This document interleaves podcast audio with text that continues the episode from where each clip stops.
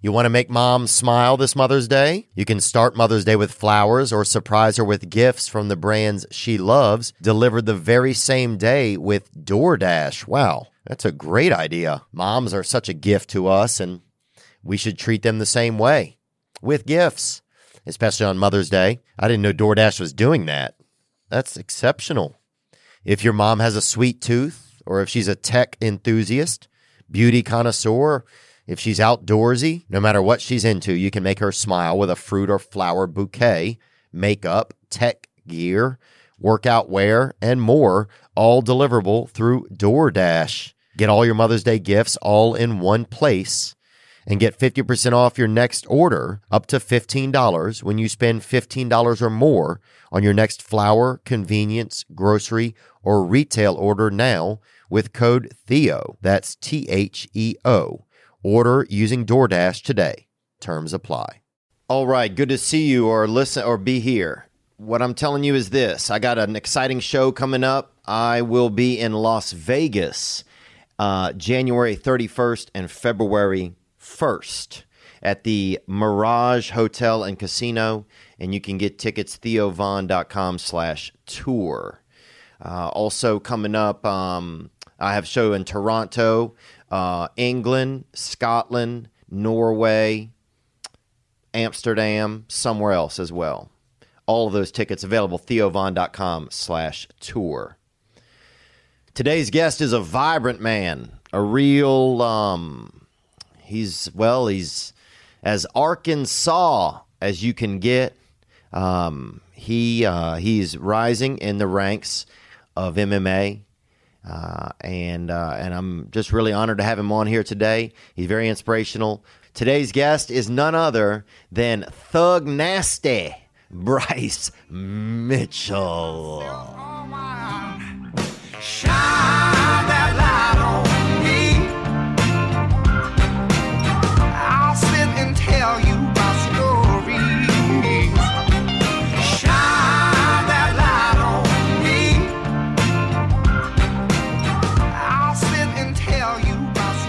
Bryce Mitchell. How was that flight, man? Nah, I don't like flying. Really? I wore my boots for the flight. yeah. The whole time you take them off while you're on the plane? No, hell no. I leave them boots on. You know why I wear my boots on a plane? Mm, hold on, let me think for a second. Nuh-uh. Right when I get on, I'm looking for terrorists. Really? Always assume there's about four of them. Yeah. yeah. You know, and if there's four of them, you know how they operate, right? There's going to be two sleepers. So I'm really I'm looking for the four ones that are going to pop up. Yeah. Those are the motherfuckers I'm dropping first. you know what I'm saying? And the most that can attack you, even if there's four of them on a plane, only two can attack you. One in the front, one in the back. I got Right. a pair of boots. I'm going boom right to the nuts. Right to the You know nuts. what I'm saying? Boom right to the nuts. Boom boom. Turn around, taking out another one. I'm gonna start stomping on their heads and shit. And uh, then I'm looking for the sleepers. Oh yeah. So And so the sleepers is it, but how many more do you think that they would have? at least two sleepers. Yeah. If if they know what they're doing. If not, there's some rookies. I'm gonna fuck them up anyways. Yeah, if know? not, this is Bush League terrorism. Yeah. yeah, this is a fucking.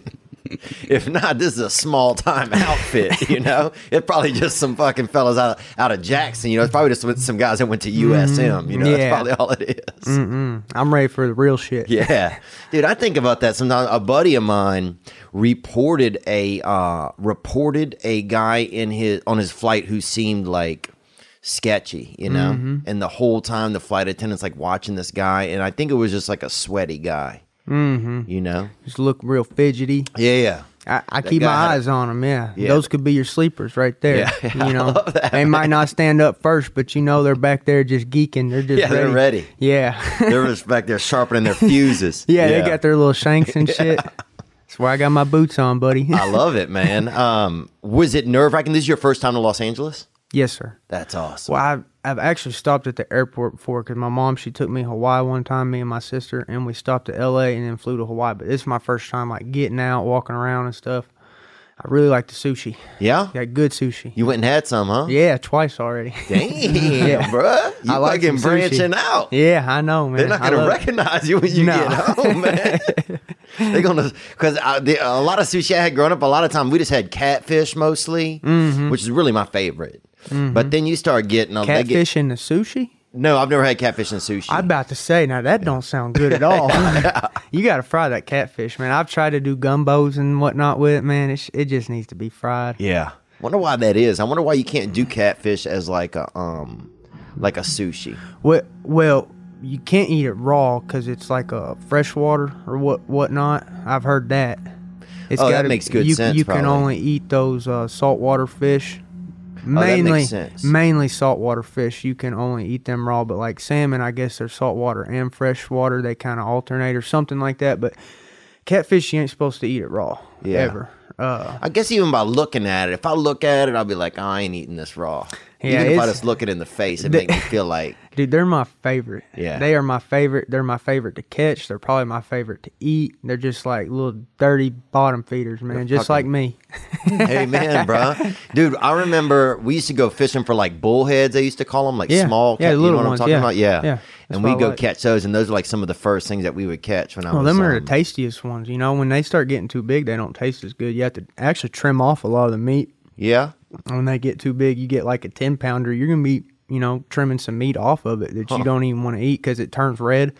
Because once they get like a certain age, I guess all the chemicals and shit in the water starts building up in their system.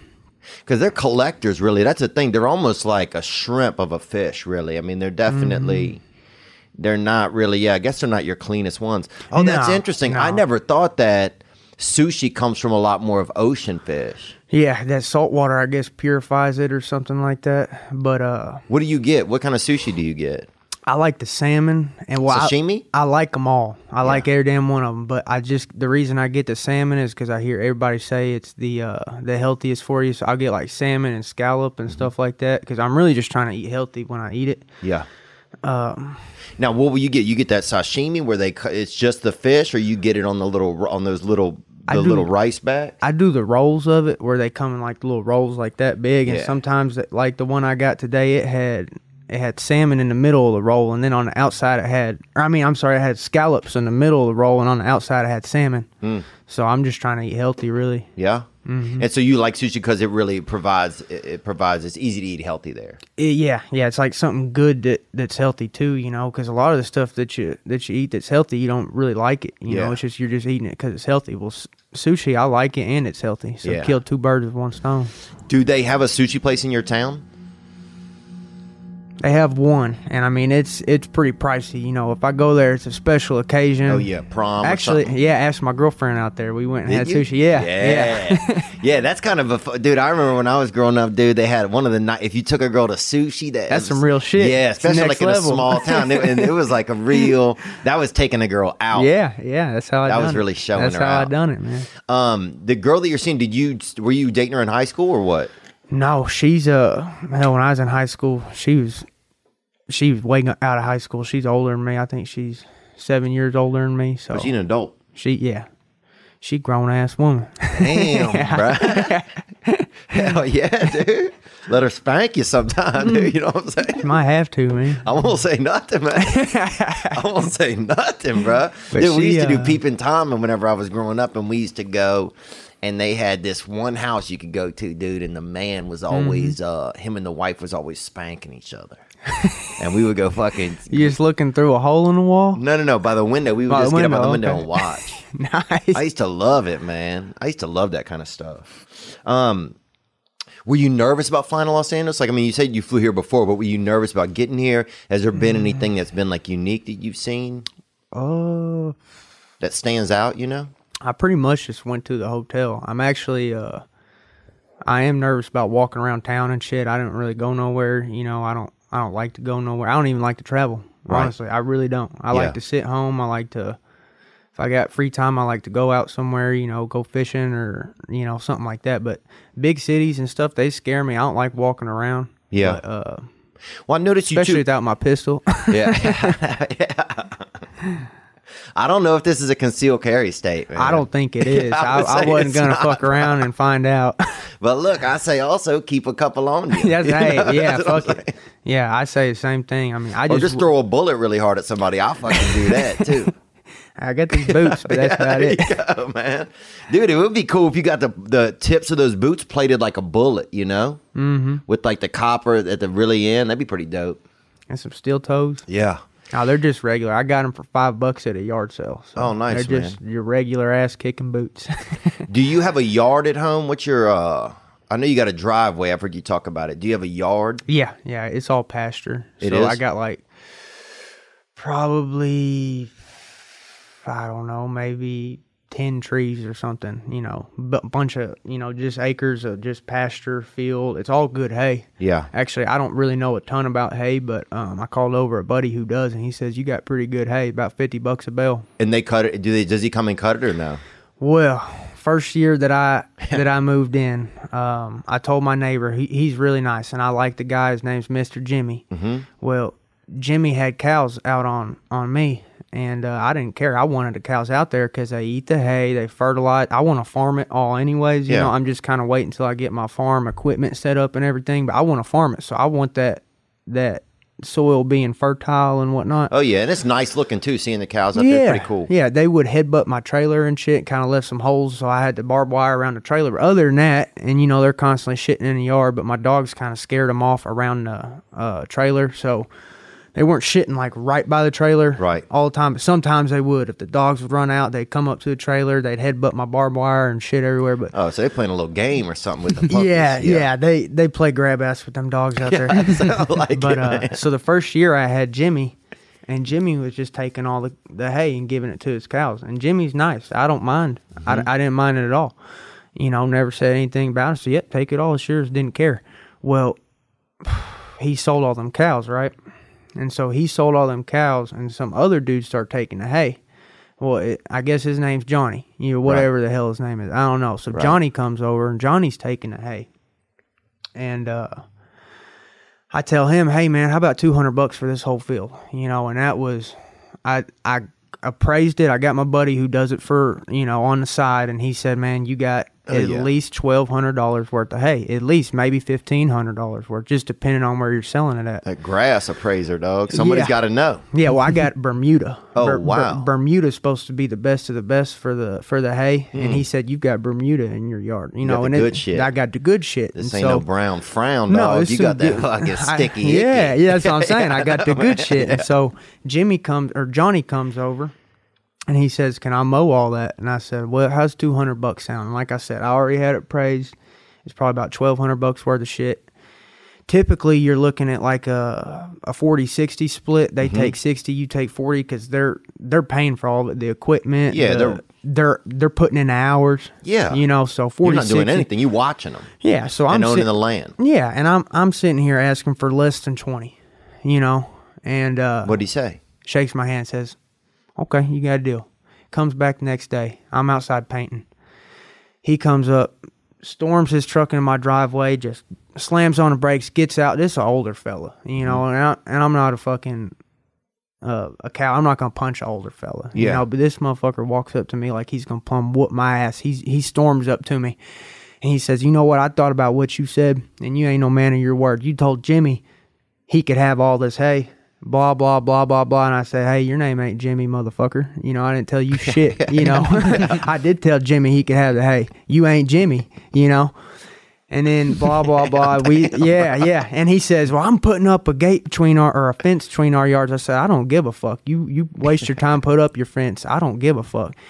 Next day he comes over apologizing, blah blah blah. He says, "I'm sorry for the way I acted. I was mad that my, I guess one of his little tools broke. He hit a stump with his little hay harvester and it broke one of his little things. So Mm-hmm. he was mad about that. I forgave him, but." We're not on good terms, you know. he just pissed me off. So you and the hay guy really y'all had a falling out a little bit. Yeah, Yeah. definitely. Damn. Definitely. But yeah, I guess in some, uh, uh, do you guys have anything else on your property that's like pecans, acorns, anything like that? Anything that's Got a really sellable? I got a little bit of acorns in the back. I'm gonna plant some oak. I have planted some oak trees. I planted two of them. I planted like more than ten of them. Only two of them lived because I planted them at the wrong time. I don't know the first thing about farming, but Right. um, But it's a long term goal of yours? oh, definitely, man. Like I want to have cattle. I want to put some uh, oak trees in the back, have the acorns, and you know have corn and, and taters. Yeah, the whole thing, man. Oh, and, hell and yeah. My Mimi, she she grew up on a farm. You know, that's kind of what made me want to do it. And she lives there near you? Well, she she's passed away. She's from Hot Springs, so that's Oh, about nice. that's about two hours from my place. So I moved about two hours north of Hot Springs, and uh, Let's throw these on these so we can get it. Yeah. well, um, so she always said that that uh, tomatoes and okra. She she swore up and down. She said tomatoes and okra grows good in Arkansas. So Oh, wow. I, so I'm definitely gonna grow tomatoes and okra. And Mimi, you said that's your grandmother? Uh huh. Yeah. And um, what crops do they have around you guys? soybeans, uh, a lot of corn, a lot of cotton. There's a shit ton of rice. Oh, really? Arkansas is the number one producer of rice in the country. I believe number two in the world. Wow. Yeah, out of all the other countries, I think we produce more in most countries in the state of Arkansas. Damn, that's fascinating. I didn't know China whoops us, but you know it's all of fucking China. If yeah, you but go tell China to come over here and do it, dude. We'll whoop their ass, That's bro. what I'm you know what I'm saying, saying, bro? That's what I'm saying, dude. It's easy to fucking grow, do whatever you're doing over there. Uh huh. Um, you love Arkansas, man. Mm-hmm. You love it. and is your is your family lived there for a long time, or you guys? As far back as I know, Yeah. uh, my family's lived in Arkansas. So I all I know back is my great grandma Cora. My great grandma Cora, you know Bill Clinton's from Arkansas. Mm-hmm. My great grandma Cora babysat Bill Clinton. Oh wow. she she raised him. and what does she remember anything about him? Any low key information? Well, she loved him. She loved my grandma. Hated him. My Mimi, Mm-hmm. she hated him. She despised him. My mom don't like him, uh, just because of his politics and whatnot. But as as far as uh, who raised him, that was my great grandma. She Wow. Hmm. raised him. Her name's Cora Walters. She's in the book uh, that My Life by Bill Clinton. Mm-hmm. I don't. I didn't read the book. I just skipped to the page with her picture. She's in. That's hilarious, man. I've listened to the. What's funny is I've listened to the audiobook of that. Mm-hmm. Um, Fayetteville's beautiful. People don't give Fayetteville. It doesn't get enough credit, man. Yeah, I, beautiful. It's, about three hours for me. Oh, okay. Up there is where I bought my Toyota. That's the last time that I went up there. I bought a Toyota this year, a little Corolla, good Mm-hmm. on gas. Mm-hmm. Had to drive up to Fayetteville to get it. Does it have a back seat or not? Mm-hmm. Yeah. Mm-hmm. I Yep, like two hundred forty thousand miles on it. Still going strong. Oh damn, Yeah. bro! That thing, look, dude. That's when I say after two hundred, it ain't gonna stop. No. that's what I say. That thing No. will fucking go till fire gets it. Mhm. I got a manual too. Oh really? Damn, bro! Mm-hmm. It's gonna go. You wear a shirt when you drive, or you don't? it just depends. Yeah, I feel you. I feel you, bro. Um, was that your first car? It's my first good one. Uh, my other car, actually, I did have a Honda Civic. It was good. It was Mm-hmm. automatic transmission. Yeah. It was going good, man. Two hundred twenty thousand miles in it, and I had to change out the uh, timing belt. And I was gonna do it myself, but uh, you had to have this. Well, I thought at the time you you had to have this fancy ass tool to do it. Mm-hmm. And uh, turns out, I looked on YouTube. This guy did it. He rigged up his own wrench. It's like you basically have to have this heavy duty wrench. Yeah, you gotta, or somebody really strong in a crowbar. You gotta have. And yeah. that is, yeah, I seen a dude on YouTube doing it with a pipe and a crowbar. Yeah. He he took his his wrench, put a pipe on the end of it, and then tugged it in. I could have done that, but Mm-hmm. I didn't know that at the time, so I took it in. Two weeks, three weeks after I got that timing belt changed, the Mm-hmm. bolt uh that that holds all that shit together broke when I was driving down the road. So I already know that the mechanic probably it wasn't a car, it was probably the mechanic when he was tightening that bolt. And he probably either stripped it on the way out, you know, cracked it on the way out or put it on too tight. Mm. But the Honda Civic was a good car. Now I had a Nissan Altima and it was shit. It had one of them CVT transmissions. Oh, I don't even familiar with that. What is Man, it? I guess it stands for maybe I used to make love to a girl that had Altima though.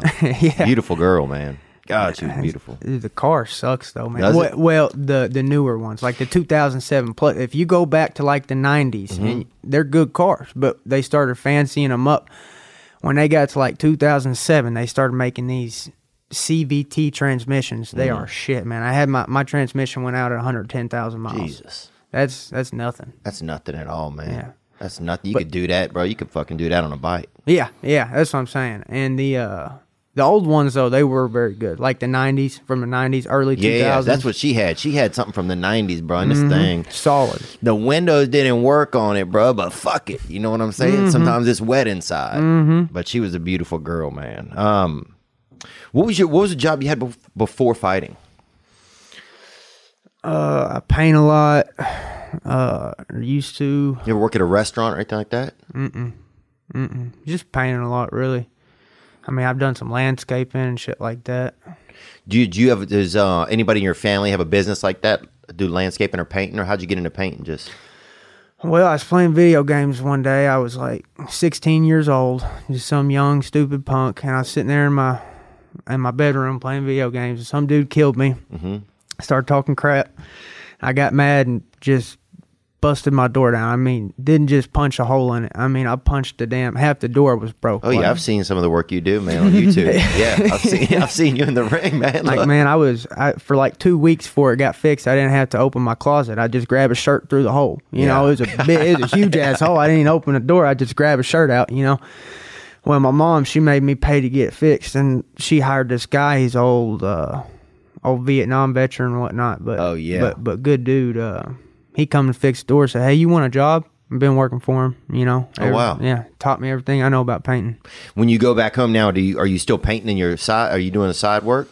Uh, every now and then. Yeah. Every now and then, but I try not to uh, overload myself with it or nothing like that. You know, just every now and then. Yeah.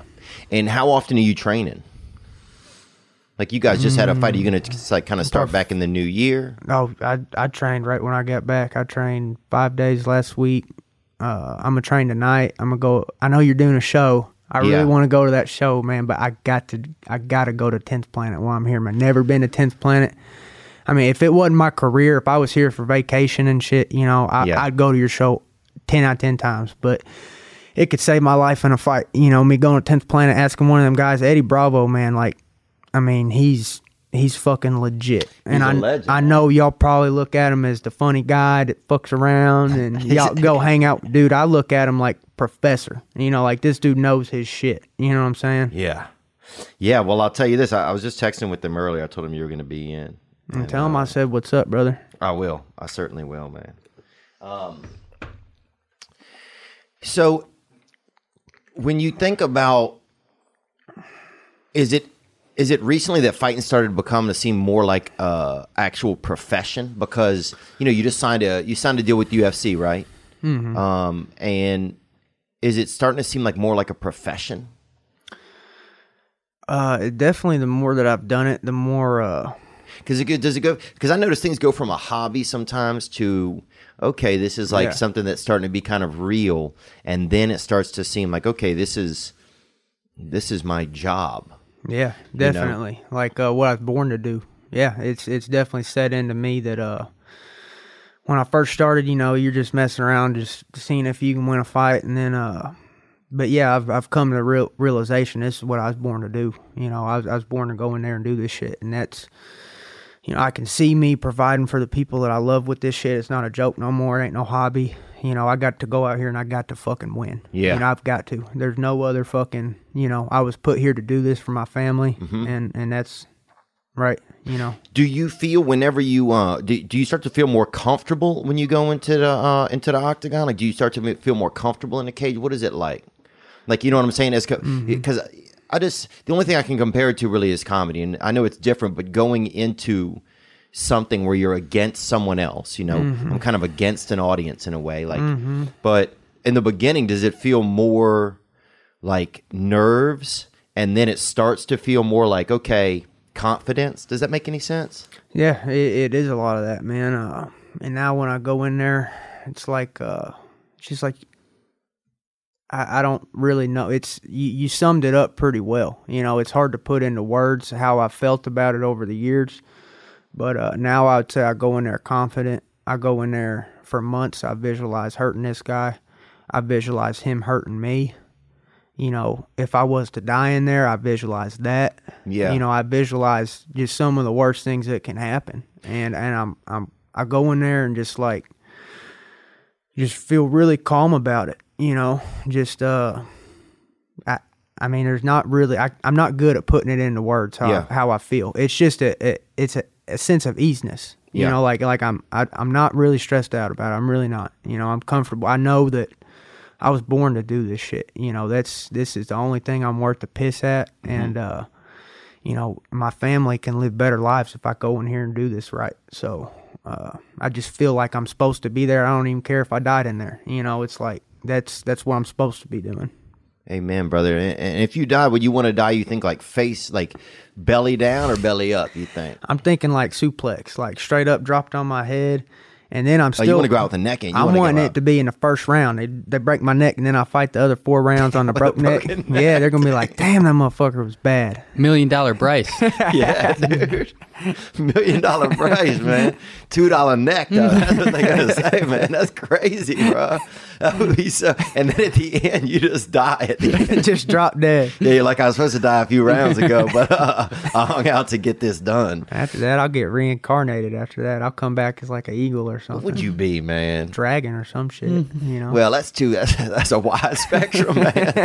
That's a wide spectrum. eagle dude. or a dragon, one of the two. Really, I could see you more like a fox, like a fucking strong fox, Mm-hmm. and also maybe one of its parents was a pit bull. Mm. You know And what like I'm a, saying? like the mountain goats. You ever seen a mountain goat? Yeah, I could be one of them.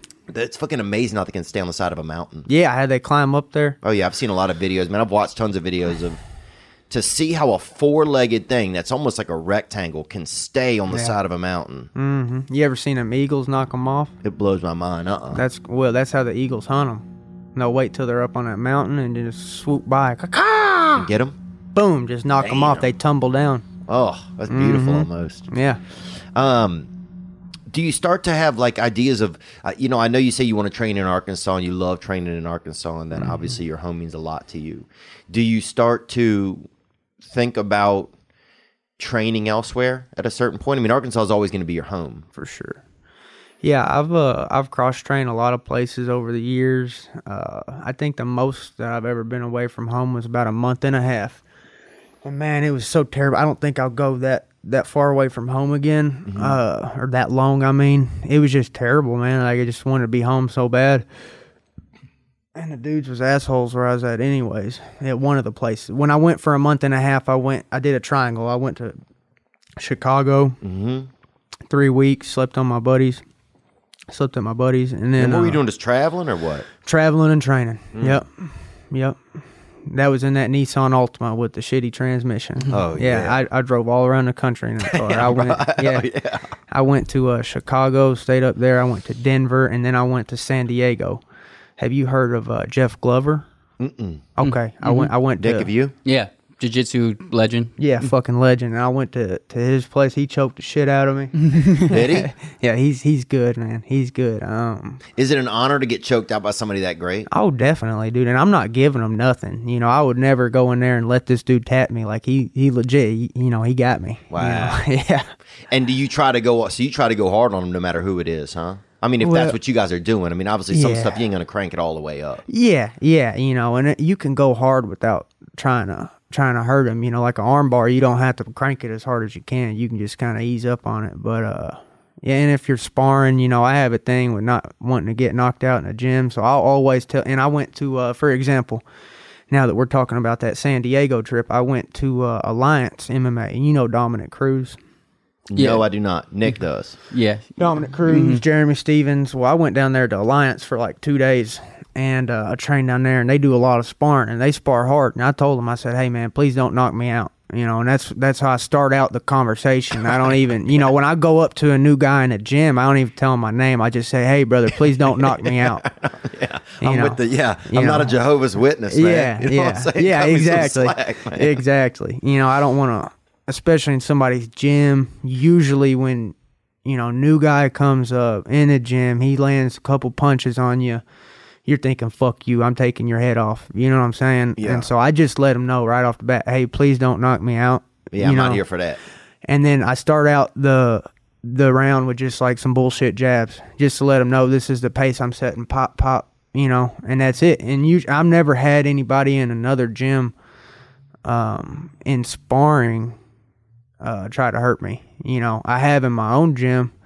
And I've just walked away. I've just Yeah. been like, "Fuck this, dude! I'm out for the day." and I've had a guy. He was a heavyweight. It was uh, it was actually in that Denver trip when I stopped at Denver. He's a heavyweight, retired UFC fighter. Uh, you know jujitsu, how you you usually start on the knees. You'll you'll touch and then boom and then you're going. You know where I was going with this guy, and he's a heavyweight. I mean, he was fucking me up. You know, he was Kimuring me, and he was arm barring me, and just like the Kimura, I had my hands. I was defending it. He just break my grip. He's just so Damn. damn strong. And I mean that don't bother me. I ta- I was tapping quick. You know, I was just like tap tap tap. You know, let's go again. Let's let's do it again. They even learned something. Yeah, I'm I'm here to learn. You know, I came to get tapped out. I don't mind. And uh, I mean, this dude's just destroying me. Probably tapped me out like five times, just Kimuras and all this shit, cranking and all this shit. Well, he was behind me. You ever heard of a stand up in wrestling? Like it's when a it's when somebody on the ground stands up. That's Okay. it. Very simple. Yep. Well, it's a it's an escape, you know. So this guy's behind me. I'm on all fours. I stand up. I turn around to sim like I, I break his grip. I strip the grip is what they call it. I mm-hmm. strip the grip. I get it and I turn around and I face him. I go right back to my knees. And what happened? And he says, "You stand up again, I'm gonna fuck you up."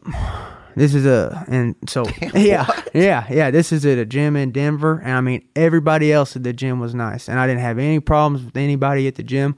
But that motherfucker right there just pissed me off. I'll never forget that. That pissed me off, and I'm like, dude, you fucked me up. I'm gonna find you out in the parking lot. You know, you're bigger, but I'll find something. You know, like Yeah, I'll What- start. Yeah, dude, I'll start at the knees and work my way yeah, that's up. what I'm saying, man. That's know? just you know that just kind of pissed me off, but. Fucking Bryce and the beanstalk, dude. You roll right up. you know what I'm saying, bro? I mean, I remember stuff like that, man. That just pisses me off. And I wasn't, you know, I wasn't being cocky or nothing. You know, I stood up, I, I returned right back to the knees, and where, where I'm from, how you negotiate is you say, hey, I would like you to not stand up again. And I'll say, yes, sir. Yeah. And I won't ever stand up on you again if that's if I know you don't like people standing up. Right. But shit, that's common where I'm from. In Yeah. the middle of the round, you try to stand up and you, you restart, you know. How did you get into it, man? How did you get into? How, how did you get into? Who brought you into fighting, man? Uh, my first fight, I was about you know yay tall, you know, uh, just just out messing around in the backyard, and then Who was it? well, it just depend. I you know I guess the the first little bit of roughhousing that I did, it was all you could consider it training. Okay.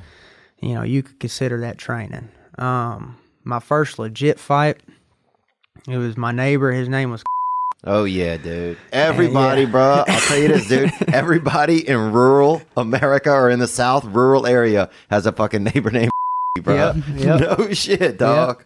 Okay, and let's hear more. Man, he was. Uh, And was he selling weed too or no?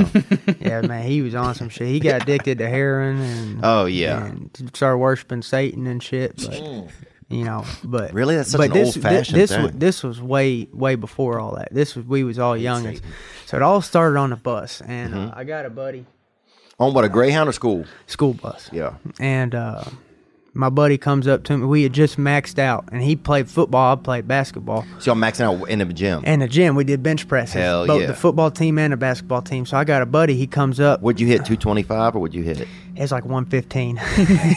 Yeah. I was in seventh grade. Oh, never was- mind, yeah. man. My bad. My But still, bad. that's weak, but still. Well, it ain't bad though, but it ain't too bad. well, I guess Cody benched like 145 or something. Gang, so bro. Yeah. He had he had some good, and he was bigger than me. He's like six inches taller. He benched more, but he didn't train. I'd already trained in the backyard. You know, like my neighbors would whoop my ass and we'd box and stuff. But Cody, I think he just thought because he benched more, he's just gonna plumb whoop my ass. And Right. So, dude comes up to me that was sitting by Cody. He's actually really good friend of mine. You know, one of my best friends, and he come, but he's starting some shit. He comes up Mm-hmm. Oh, yeah. to me. He goes, Cody says uh, he benches more than you. You know, he's stronger than you. He benched 145. You only benched 115. And I said, Well, you tell Cody I don't give a shit. and he goes up there and he tells Cody I don't give a shit. Well, Cody, I get, and I don't even know what Cody, if even Cody even said anything. Yeah, I think this not. dude could be dude, just yeah. stirring up some shit. I love that, man. And That's so- Dana White. That's just a young Dana He's White just right promoting, there. you know. And so he comes back and says, Cody says he ain't scared of you. And I said, Well, tell Cody I'll still beat his ass. And so he told and so long story short, you know, I go down to Cody's house and he lived down a hill, so I wore my rollerblades. Oh hell yeah. I rollerblade down this hill, swap into my shoes, and uh, we start well, there, there's a bunch of neighbors. There's about six neighbors there. and they showed up, huh? They showed up. Yeah, they're wanting Hell to see this yeah. shit. And we didn't we could have fought at Cody's house, but his mom was home, so we fought down the street. And uh Oh yeah. Well, now So- are y'all shirts off? Yeah, huh? Yeah, yeah, we start we Hell start getting. yeah, I mean, bruh. shit's going down, man. I Shirts laced, off. yeah, I laced the shoes up.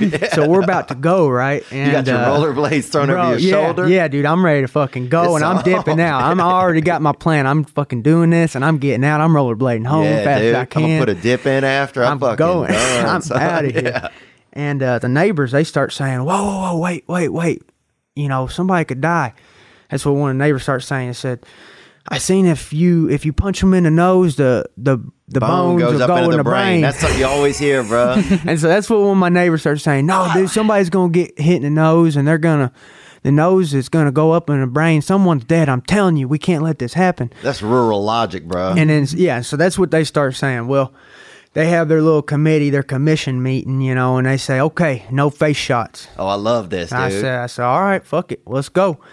Right off the bat, boom, I take him down. I get in on him. You know, we're throwing a little bit, but I get in on him, take him down, and uh, I just mount him and start punching him right in the throat, and uh, which is way worse than the nose. Anything. That's way worse than the nose. the throat is just like a big, wide Yeah. kind of just nose, like nose that's under your head. Yeah, and uh, you know it'll crush. Oh. You know it'll actually kill you. Getting hit in the nose won't, Right. But but getting hit in the throat will actually kill you. So I'm punching this dude in the fucking throat. I didn't know any better. You know that's the only word that I didn't And think. now of- at that point, are you fighting? Like eh, this is what's interesting, man. Because I remember being in shit like this when I was growing up. Right, people would arrange it, and then it would kind of come around. And then it's so funny. You remind me of rules. People started with making rules. Like, well, mm-hmm. look, mm-hmm. no weapon. You know, you can't bring anything in. Mm-hmm. One time they said you couldn't punch. You could only kick, bro. And they taped our arm. They, I remember they duct taped our arms up. by the side of us that's one time. fucked up.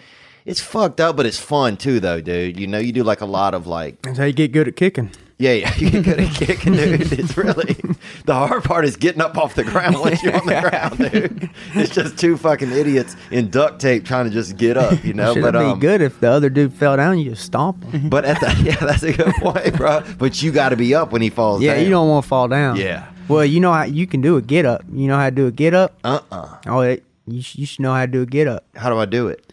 I could do one. Uh, I don't know if you can get on the camera. Yeah. You want to see a get up? Yeah, I'll, I'll I'll do it. a get up, bro. You will? Yeah, you got to put it on the camera though. Yeah, You- we'll see it. People got to see this shit. Oh, we'll make sure we, uh, that we Look, see if it right you're here. fighting with your hands duct taped, this ha- this is the only way to get up. He about to pop up like Shawn Michaels. Right here. So say you just kick me in the chest. Yep. Boom, I'm down. All right. Oh Boom, damn! right there. Damn, bro. That's how you got to get up, brother. yeah, dude, you got some James Brown shit. hey, I'm man. ready for that shit. Sign me up. Yeah, duct tape arms, I'm down, man. dude. Yeah, it's almost like the. Um, it's a Don't li- break your back, Let me see if I brother. can do that. Huh? Yeah. Don't there we break go. your back, You brother. I practiced that a lot.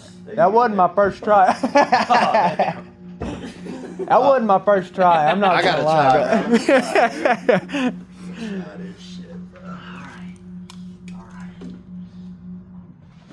Oh, that ain't it, bro. That ain't it, dude. Hey, that shit worked. Let me try one more time. hey, that shit'll work. Next week I'm gonna have a video for you. Do it.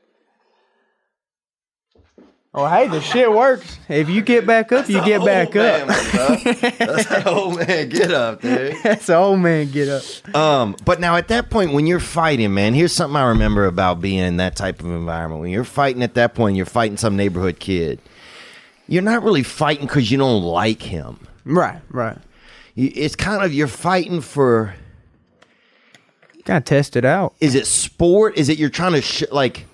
You're kind of putting on a show for the people around you. What are you fighting for at that instance? You know. Cause he's talking shit. Yeah. man. you know, it's like, yeah, you know, I didn't hate the kid. Hell, we hung out the rest of our growing up. He lived right down the street. I mean, we didn't hang out, but I'd see him. I didn't hate the dude. I'd see him walking his dog down the street. I'd wave at him. Yeah. You know, it's, I didn't hate the guy, but you just kind of testing it out. Just kind of, hell, I think it's built into you. I mean, you got to think, man, we used to really have to survive. You know, like we, we're so pussified now, you know, but that Oh, shit, yeah. that shit is in you, dude. Like the, the, the the feeling I get after a fight, especially after this last one, man, I just can't even. It's one of the best. Uh, it's just overwhelming, man. That's some tribal shit. That's, you know, like you. Back in the day, we had tribes, man. Yeah. Me, you, Nick, Eddie Bravo, all four of us, dude. You know, we're out fighting wolves and bears and shit. You know yeah, what I'm fighting saying? our neighbors, fighting for like perimeter where our land is, kind of Yeah. where their land This is. shit's built into who you, gets man. food, who don't get food. Yeah. Yeah. This shit's built into you, man. Just like fucking and eating food and you know the the ability to, to fight if you have to. I think it's it's just up here. It's, it's wired into you. Yeah, no, it makes sense, and it makes sense that it would. It, in some people, it would have a stronger reach. You know, like if if like the hands of time were coming down, like you know, the ability and the desire to fight might go longer in one lineage, eh, you know, and then in one person than it might in in another person. You know. Um, do you start to think about opponents that you would like to fight, or do you do you start to do you start to kind of put that in your head yet, or you just kind of taking what they're uh, not taking what they're given, but you just like are you being proactive in that sense, or are you kind of are you kind of just like uh you know just like are you starting to say I want to fight this guy, or when do you do that? You know, Well, I mean that's just everybody has their own, you know. Uh, for me, I'm just gonna take whatever they give me. I have called out Floyd Mayweather because I think that's just the easiest money that I'll ever make in my damn life. you know, and I, I even I even offered to box him, and the only real reason that I did that is because he was talking shit about MMA fighters in general. I seen this interview; he was talking shit about MMA fighters, and uh, I'd really just like to, you know, teach Yeah, him some fuck damn that. respect. You know, just piss me off. You know, Yeah. If if me and me and Floyd are in a cell, you know, he's getting fucked. Mm-hmm. Yeah. You know, he's getting fucked. And and when I wake up, there better be some grits and eggs. He's my bitch. Amen. You know what I'm saying? I He- love that. You know, I ain't scared of Floyd Mayweather. He couldn't do shit to me. If me and him was in an elevator or in a prison cell, whatever, he's my bitch. You know, and so I just it made me mad to see him. Uh, that's the only person I've ever called out is Floyd Mayweather. Hmm. And uh, like I said, I'll box him because I seen him talking shit about all MMA fighters. He was like, "Eh, MMA is not even a skilled, blah blah blah. He he's saying the boxing Oh, skilled, but. MMA is not. He said MMA is for beer drinkers who. It's like, dude, you know. And what did he fought Conor, right? Mm-hmm. Yeah. Conor whooped that ass for the first five rounds, four or five rounds. You think you could do better than Conor did against him? Yeah, I think I'd fight him dirty. I mean, he wouldn't. He there's no way he's. I think I beat him. I mean, I I can Damn. tell, I can tell you Really? I can tell you right now, dude. I can tell you right now. I just kind of remembered who he was, dude. He's fucking fast as fast as shit. dude. yeah, Damn. yeah. You know, and but there's just not. You know, you ever heard of No, you man, ever heard of so son? fast, and, and that that's what intrigues me about. it. I really want to fight because nobody thinks I can beat him, but I don't care what nobody thinks. You know, you ever heard of uh, Sun Tzu, Sun Tzu. Um. the Art of War? Art of War. Oh yeah. Let your plans be dark as night.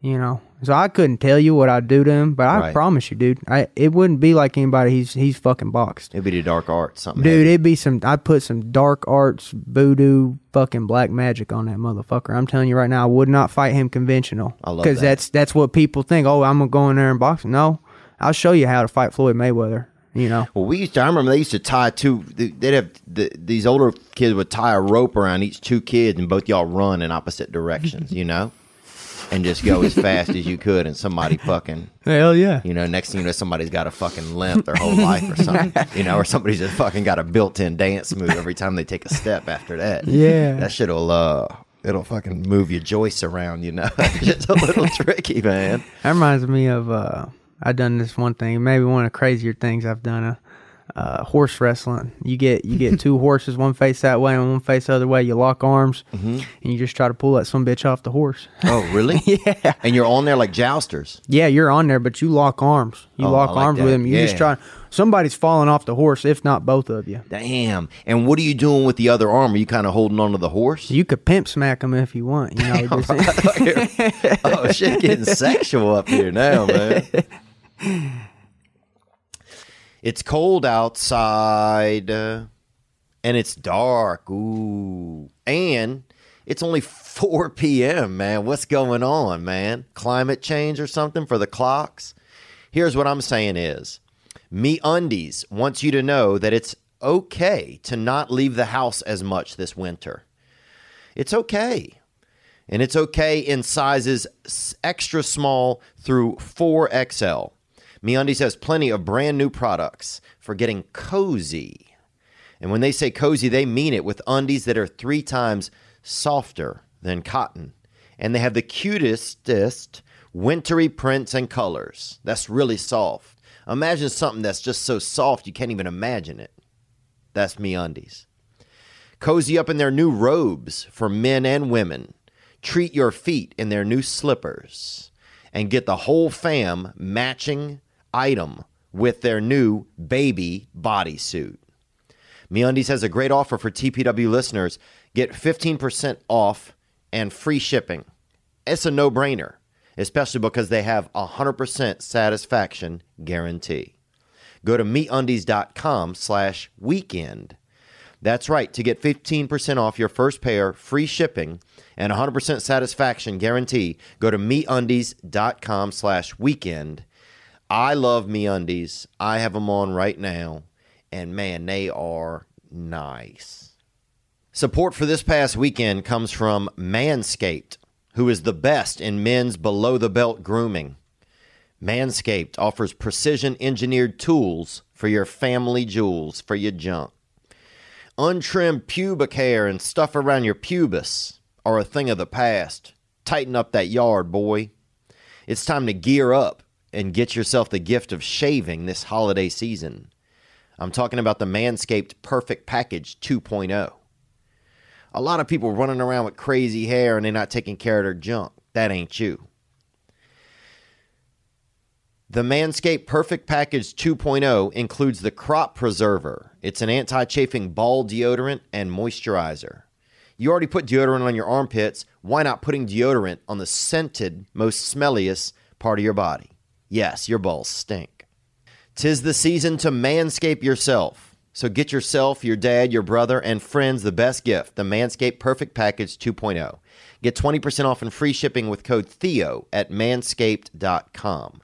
That's right, get 20% off and free shipping with code THEO at manscaped.com. That's 20% off with free shipping at manscaped.com. Use code THEO. Clean up your nuts and make Santa proud. Make your family proud. Make everybody proud. Get right with your nuts. Um, after this last fight, man, people really started jumping onto the Bryce Mitchell bus. You know, do you worry about that kind of like affecting like how you know your concentration and your focus? Man, I don't do any uh, media or anything like that. Uh, I don't have a Twitter. I don't get on Instagram. I don't do a Facebook. I deleted all that shit. Everybody in my life is the exact same. You know, this is just the craziest thing that I do is come out here and get on this podcast. But you know, like, uh, Well, I appreciate my- it, man. yeah, I appreciate you having me. It's awesome. I've heard nothing but good about you. So yeah, it's an honor to be here. Well, thanks for coming, man. Yeah, I feel like a lot of times they, yeah, like especially Hollywood and stuff looks down upon people from like the places that we're from. A lot of times. Do Where are you guys feel from? that? Are you from I'm Louisiana? I yeah. knew it. Just Yeah. kind of rural Louisiana, Yeah. not really like a fancy place, just kind of a regular place. You know, Mm-hmm. you know the kind of place where. I don't know, dude. The kind of place where I knew when you guys were walking down that street to go fight that at that point both people had taken their shirts off. Yeah, You know? yeah, yeah. Like that's just the shit I just knew it, dude. It's already. Yeah, like it just there was no doubt about it, man. Uh, the kind of place where you, you everybody's tattoos, they're always they did the first couple themselves or their buddy did them, and it's real Mm-hmm. shitty, and it's usually a cross. Mm-hmm. You know what I'm talking about? My Um, girlfriend, she's a tattoo artist. Yeah. Yep, she's really good too. Uh, she has her own little shop and everything. Um, Where's it? Where's her? Where's she do it at? it's in Searcy. Yeah. That's What's what's it called? American Dream Tattoos. Word. She gives good. Have you? you she given you any? Nope, she's gonna give me my first one, though. But uh, oh, don't tell my mama that. what mama don't know, don't hurt mama. really? There you go. so you have to get them somewhere that's hideable, huh? Yeah. Yeah. I mean she's gonna find out eventually, but maybe I can buy some time. yeah, like that. Yeah, it's summertime, bro. You can be. Why does Bryce have his shirt on at the pool? Because he has a fucking dragon on his back. That's why. Because he has a fucking fox pit bull on his Hell back. yeah. An uh, eagle knocking off a goat. That's what I'm talking about, Got an eagle and a goat. um, your family is your mom pretty proud of you? What's going on with that? But she is, but she also she thinks MMA is like the devil. You know, I mean, she really she don't. She actually calls it M A A. Yeah. She don't really know M M A. She pronounces it wrong. Yeah, she, like you know, she she thinks I do karate and shit like that. Because you know you got those uh, jujitsu outfits, you know the gis. Yeah. She says, "I washed your karate outfit," and I'm like, "Thank you." Not even gonna argue with her. Has it been something like? Do your parents know that you that's something you do real heavily? Is it something that you kind of have kept on the side from them a little bit, or no? This is like a regular part of your life. They know you like to go and train and do all that. Oh, she she knows. Okay. You know, I I tell her about all my training. I mean, she fully supports me, and uh, she you know she don't want me to do MMA in general, but I mean she. It's for somebody who doesn't want me to do it at all. She supports me as much as you know you possibly could. I mean, um, she don't watch any of the fights. Uh, she tried watching my first fight. She tried watching a, a replay of it. That was my my first MMA fight. Was my bloodiest fight at all. So it looked the worst. The dude broke his uh, broke his nose, and it was all turned sideways. And I mean, we were slipping and sliding in blood. Well, they called the fight just cause of blood. I mean, that dude was tough as shit. He wasn't quitting, and I didn't put him down. Like I had him in mount, you know, but he was sitting there taking hits, and he didn't give a shit. I mean, he was tough. He was really tough, and the fight wasn't done, but they just stopped it because of blood. Hmm. There's just blood everywhere, and so she seen that, and she started pretty much crying. She's like, ah, She lost I can't believe it, you know. And she's like, I don't ever want to see this shit again, ever. Don't ever show me one of these, you know. Oh wow, damn! yeah, And does she have uh, other children that do? Do you have uh, siblings that do it too? I got a sister, but she don't she don't do any roughhousing or anything like that. She doesn't? so- no, she's And were you allowed to wrestle her when you were young, or she not? used to whoop my ass. Did she? Definitely, that's a fact. Is she tougher than you, or no? I don't know if she is anymore. I think she used to be, but I think she's got soft now. Oh yeah, it happens. She should move out here then, man. Yeah. we would happily welcome her.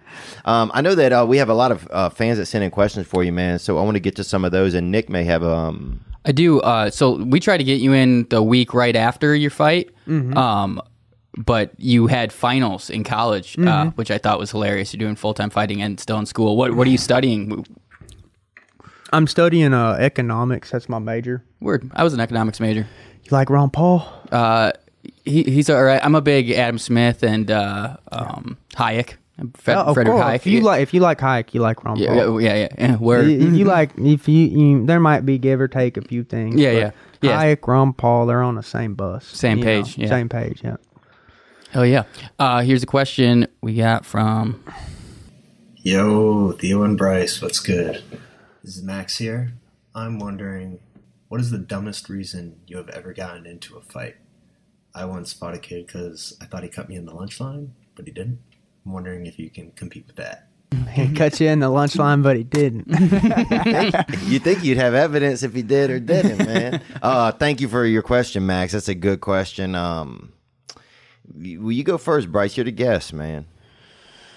Shit, man. I'd have to say, I'd have to say. I mean, there's a couple options, but I'd have to say, definitely the time this kid called me a faggot, and it wasn't because usually, you know, calls you a faggot. That's fighting words Yeah, right definitely. there. But I didn't want to get. I already knew I was gonna get in trouble at school. My mom wasn't happy with me at school, and so I already knew if I fought him right there, I was gonna get kicked out of school, and my mom was gonna be pissed. So I told him, I said, "Man, I'm I'm gonna, I'm gonna see you later. Yeah. I'll see you." Yeah. I seen him five years later, and I kicked his ass. five years. He, I came up to him. I said, "Get up, we're fighting." He said, "What are we doing? What? Why are you mad at me?" You know, I said, "Get up, we're fighting." Yeah. I said, "Get up." I said, "Get," and he got up, and we fought. Damn, he said, I remember that. Five years. That fa- damn, bro. Five years. I'll wait on a motherfucker. Yeah, why does faggot get? Especially, I remember growing up. Yeah, if somebody called you a faggot, that would just make you so mad. yeah. you know? Yeah.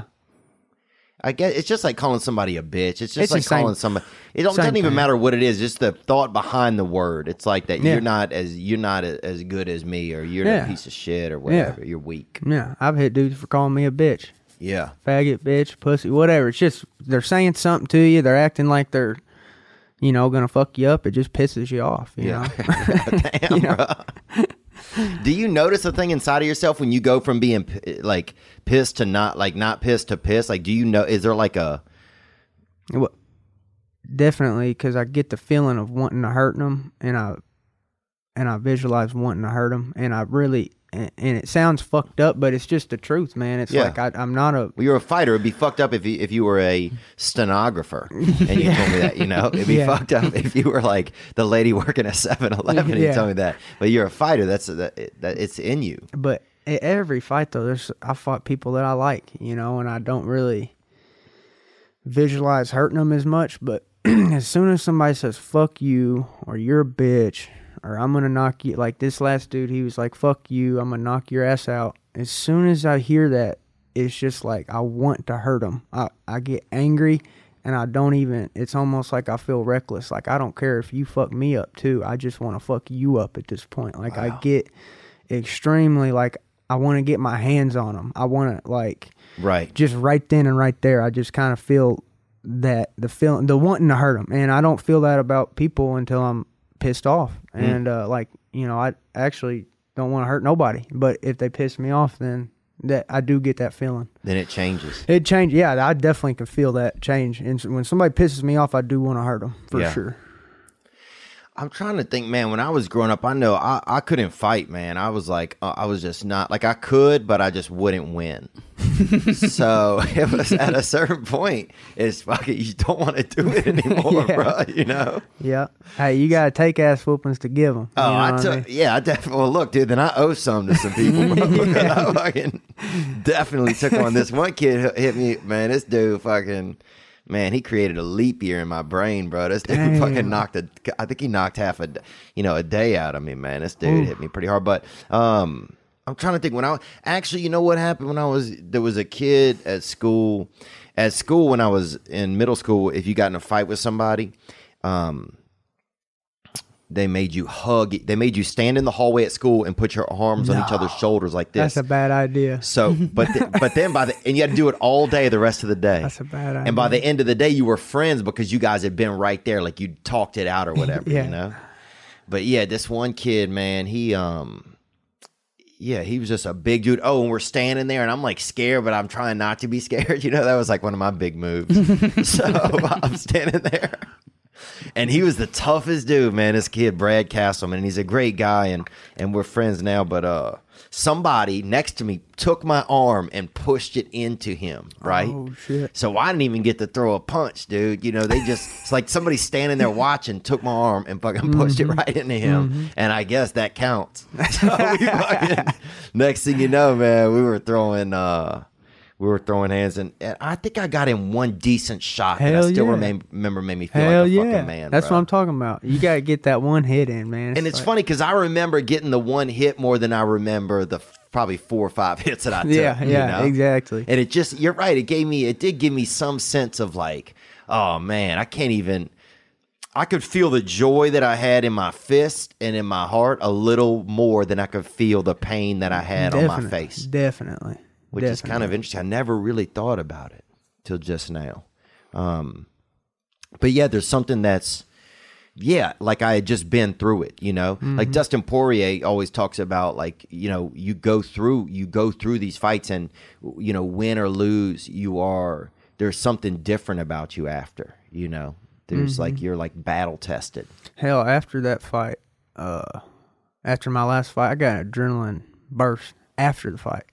Like during the fight, like I just was just completely calm on the, you know, leading up to the fight, everything. But afterwards, dude, it was just like adrenaline went through the roof after the fight. Like, cause I, kn- I guess I knew the fight was done, and and then my adrenaline went like crazy. What'd y'all do to celebrate after? ate some cheeseburgers and really you know i don't i don't Yeah. i don't go crazy i don't party or nothing like that uh so i just ate some cheeseburgers kicked it with some buddies and then just went to sleep got about three hours of sleep so Um, and did you because your last fight it was in Washington D.C. right? Mm-hmm. Was it the first time you'd ever been up there? yep yep Did you get to do any uh, tourist stuff up there? no when i'm uh going up there for the fight i usually don't walk around hardly any just because it takes strength from your legs. Like if mm-hmm. you want to walk to the capitol you're probably walking three four miles by the time it's all said and done. I mean that could that could because you're already going to be fatigued from cutting your weight. I mean you could argue that it that it helps you lose your weight walking around but i don't want to lose my weight till an hour to two hours before the weigh-ins. I don't want to lose it three days before, you know. So when I get to the fight, I just chill at the hotel. I really don't do shit. I'll I'll walk to a, a restaurant that's close, Mm-hmm. and that's it. Just because I don't want to fatigue my legs by walking around. Because that little bit of of walking could really it could give you soreness. You don't move back when you're supposed to. Your feet's what keep you safe. For me, my feet is what keeps me safe. My ability to move my feet. So if my legs was one ounce too tired and there was a big punch coming and I'm thinking, ah, I could just block this instead of move. I need to be thinking, move my feet, move my feet the whole fight. So I want them as fresh as they. I take ice baths and stuff like that. The week of the fight, I take a lot of ice baths just to try to keep my my legs uh, fresh. That's what keeps me safe from from getting hit. Is my feet. Yeah, so it's feet first, really, for you. Yeah, I like to. uh Yeah, yeah, I like to just, and I guess it's because I played basketball for all them years. That's the only thing uh, I could think of. I got a boxing coach. He says, "No, it ain't from basketball." He said, "You just given that by God, you know." But I don't know what it is. But I've got good feet, and and uh, and actually, when you first start fighting, man, it takes you a long time to find out what you are specifically good at. Like you know, um, You know what? That's funny, man. I can relate to that with comedy. Mm-hmm. Like just years of not like thinking, oh, maybe I'm this type of guy. You know, Mm-hmm. maybe I'm the you know the angry guy, or maybe Mm-hmm. I'm the you know the uh you know the guy that does like a backflip at the end of his set or something, and you're like, fuck, I ain't that guy. No, that I ain't, ain't that me. guy. That Yeah, ain't maybe me. I'm the fat black guy, and you're like, nope, I ain't that guy. Like, well, fight, yeah, fighting is the same way, man. yeah, I It's can see that a little bit. You're yeah, you kind of figuring out who you are, Yeah, figuring out what what your strong suits are. Yeah, yeah, and I mean, I'm confident now, dude. You know, so much more confident than when I started, and uh, you know, I just visualize myself winning every fight. You know, I visualize winning, winning, winning, and I know how I can do it. I know my God given abilities and talents, and uh, I think I can beat anybody, dude. You know, and Did you always feel that way, or is this because I, I just I love how confidence grows in someone. You know, I think it's you know there are times when I used to go on a stage for a big show and I would be scared of the stage. I'm thinking about where the audience is. I'm thinking about how I'm going to look when I walk out there. I'm thinking about a lot of different things, and then over time, like you know, now I have a bigger environment show, and I don't even think about any of that. I just think about, well, you know, time to go to work. Mm-hmm. You know, but it's interesting how slowly a confidence built Yeah. after different, you know, uh, over time. Yeah, yeah, same same with me, man. And uh same thing. We're like full grown bucks now. You Yeah. know, we're we're out there roaming. Uh, yeah, I, I just I, I'm extremely confident. You know what I mean? And uh, I don't want to come off as cocky because, you know, I'm not saying bet the farm. I'm gonna win every fight. Yeah, but, you could bet a couple fucking, you could bet a, a couple thousand. Yeah, bro. Dude, you could bet a couple of them fucking mountain on, goats man, on your yeah. boy. You know? Hey, my coach, he won twenty seven hundred. Did he? Yeah. He bet on you? He probably put down at least five hundred to a thousand. Wow. I mean, we were extremely con- and the fight went exactly how my coach said. He said, "Cook him to the bone." You know, went in there, cooked him to the bone. He said he told me for the fight, he was like, uh, "I really don't see you getting hit." And he, because he knows I don't give a shit. I'll get hit. You Yeah. know, I don't give a shit. That's not gonna deter me. When I, I'm, I'll go in there and fucking die if I have to, because it's, you know. Um, he said, "Man, I just don't think he's gonna hit you this fight. I really don't. I think his style, this dude, he swings heavy and hard, but you move and just like he said, he swung hard, but they're slow. So Yeah. I've seen it. I move my feet.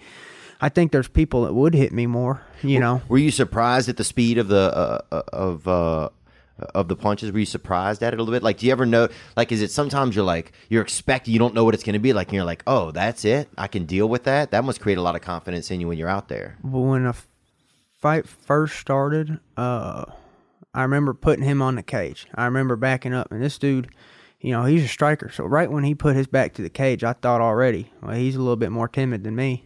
You know, doesn't mean he can't knock you out with his back to the cage, but I got him kind of where I want him. Right. You know, so right off the bat, I'm thinking, okay, you know, he's I got him backed up, and then I remember. Uh, he he faked, and I bit on his fake just because I come out there playing it safe right off the bat. I don't want to get knocked out right off the bat. You know, I want to. Yeah. Uh, so he he faked.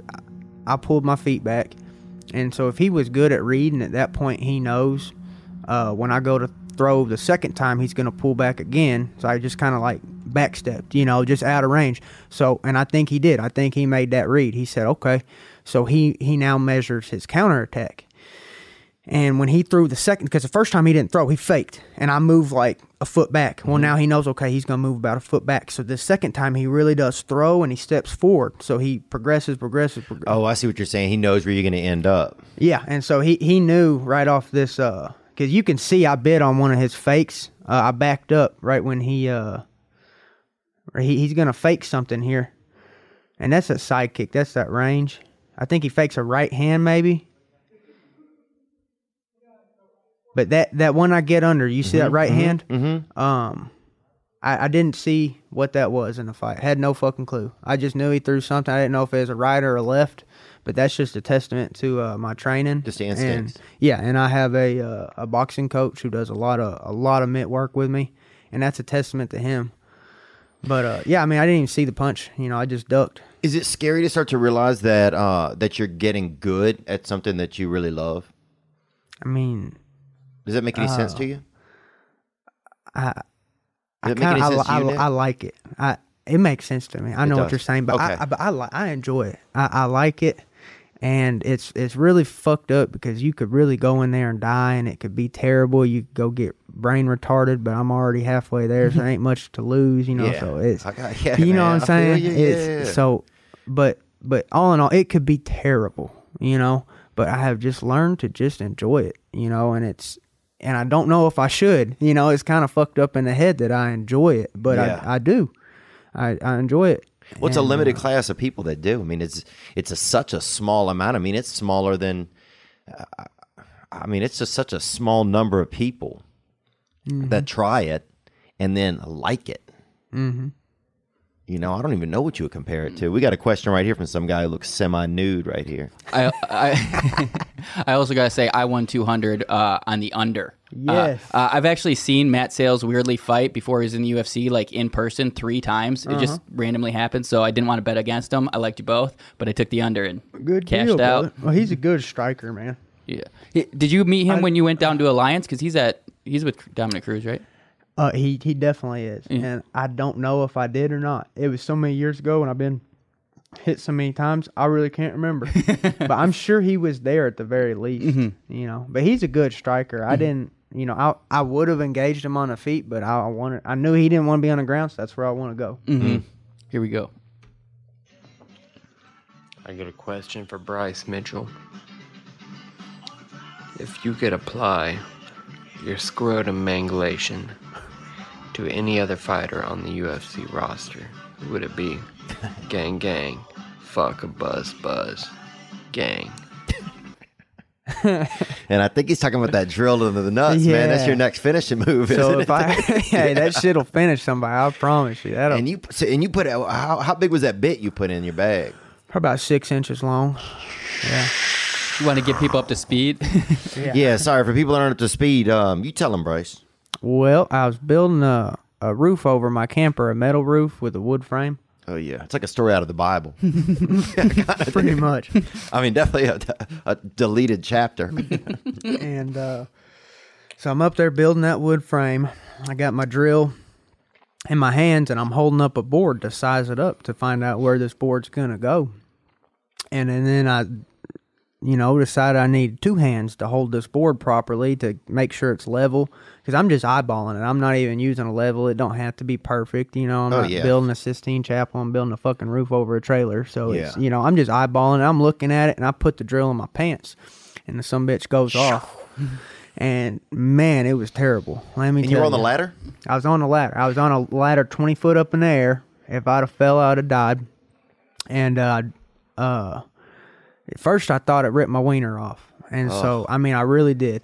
I really, I mean it got Were you afraid to open your pants yes, up? yeah. yeah I, was would be too. I was afraid, but then I knew I had to. Like a present from the I devil, was dude. thinking, yeah, I was thinking, man, if this ripped my wiener off, I'm just gonna just die. It's okay, you know. It's whatever. You, Well, dude, you've no. lived a good a good life, you know. But You'd I, have had to take your own life, though. They're gonna kill you. Be like, damn. I might have Bryce, just sat there and bled out. Yeah, I might go. not have took myself to the hospital. go, man. But I opened my pants and I remember I remember seeing my nuts wrapped up and there was blood and semen leaking and there was like I could see a testicle wrapped up. Hmm. But I was so happy. I mean, it was just like the life was just right back in me Because you had a chance to. because I my wiener was there, oh. and my wiener was there. When I Praise s- God, when- I brother. was like, thank God. When you see that intact fucking penis, it fucking boosts your spirits. Woo, Oh, yeah. dude, if I take mine out right now and look at it, I'll feel better. That's what I'm saying, man. And uh, so I'm sitting there, and I'm just like, okay, well, you know, I'm still in a shitty situation. because you, but because it, it went through your pants, right? Oh no, you put it I into put it your in pants. pants. That's right. Yeah, I, I didn't As have a tool belt. Yeah, I didn't have a Ah. tool belt. hmm That's where I fucked up. And so then you drove. Yeah, bro, that's such a so fucking I- risky move. It's dog. bad, bad business, man. I didn't even put the safety on. I didn't even put the safety on. Bro. If somebody even just takes a fuck, bro, it's like if you if you sit naked somewhere, like in your apartment or house, and you put a fucking pair of scissors, open them up, and then set them by your penis, dude, you will flip the fuck out, bro. And, and imagine, I'm so stupid. I put a damn live drill in my pants. That's how damn stupid I am. I'm telling you, I've been hit too many times. And uh, so I'm trying to, I'm trying to get this drill out, and I tug on it, and it ain't going. Like Mm. it's it's all entangled up in there. Yeah, and there's a lot in there. People don't realize that. That's what I'm saying. There's Can you pull up a picture of that? There's fluids. They got the um. They got fluids and stuff. It's like this weird mucus and slime shit comes out your nuts. It was like, yeah, Oh, that's your family, bro. It's supposed to be your family. yeah, yeah. Bro, that's your genetics fly rolling out them Yeah. bags, brother. Yeah. Yeah, look at that nut. That thing is a real artistic fucking little deal. And it actually had my big nut too. Is my left nut. Oh, And the low one? my left my left nut's way bigger, and it was it was wrapped up, and so I was like, no, dude, not the big not the big nut. You know oh, what yeah. I'm saying? If you got a big one, you should have been in chorus. That's what they used to tell us in school. they used to tell us, look at your nuts. If you got a big one, you're supposed to be in chorus. And uh, see, even in that picture, left one's sitting lower. You see what I'm saying? That's Oh, how mine yeah. is. That's how mine is. Well, they that can't that be might s- be a picture of mine. It is, right? It could be a drawing. I don't know, dude. It doesn't have any fucking drills in it. So I don't think it's yours. And so I reverse this drill, right? And I reverse it, put it in reverse, and uh, the testicle unwinds, and I'm just sitting there. I throw the drill down. I got a big old gaping hole in my nuts, and I'm, I'm leaking out a lot of blood. Just drove to the hospital. Would you and, wrap uh, around him? You wrap anything around him? You just hold it. I just held him. Yeah. I just held him with one hand, and then was driving with the other. And then uh, when I got to the hospital, the nur- like the nurses was out there talking shit. That's what made me mad. I could hear them. I didn't want to make a scene because I thought they literally might kick me out of the hospital. I wanted to be like, "Hey, I can hear you, bitch," you know. but I mean, she was What making are they me- saying? This guy fucking drilled his yeah, nuts. yeah. together? They're like, this guy's an idiot. I mean, they're, they're literally saying that. They're, I can hear like three nurses out there. He did what? Yeah. He drilled his nuts up. What an idiot. He, he's an idiot. And, you know, I'm just sitting here. I'm just so mad. I'm just trying to relax because I already know if I go full, fuck you, you know, they're going to kick me out of the hospital with these split up nuts and I'm going to have to go to Little Rock with half a nut sewn up, you know. And So Lord just- knows they're not, they probably not gonna be able to figure it out over there. That's bro. what I'm saying, you know. That's what I'm so. You could have been traveling all across the southeast with these fucking Yeah. with this bad bag, dude. That's what I'm saying, man. And uh, so I had to I had to sit there and take one on a chin, and uh, everything everything got fixed up. So Yeah. I'm I'm really lucky. You know, I probably should have died. Dang, man. And have you? Do you? uh You don't have any children of your own, no? No, sir. Yeah. No, hopefully not. Yeah. And do you think about it? It's not you think about yet. I mean, if I don't want one, you know, I really don't. But Yeah. uh, maybe in the future, maybe. I, I'm so busy right now. I want to. I'd like to give devote all my time and you know what I'm saying to my child. But Yeah. right now, it's like I'd have to put all my career. Like I couldn't go to L.A. or if I did, then I wouldn't be getting to see my kids for three days. You know, Yeah. I'd be worried about that the whole time. So Yeah. I really don't want the responsibilities. Yeah. Not everyone is a fighter, but sometimes you want to dress up like a job that you could have, or you might have the job. I'm talking about nursing, doctoring, dentisting, or people that work in medicine and healthcare. And there's a company called Figs. It's an amazing company. It's making scrubs stylish and functional for the people who deserve it most.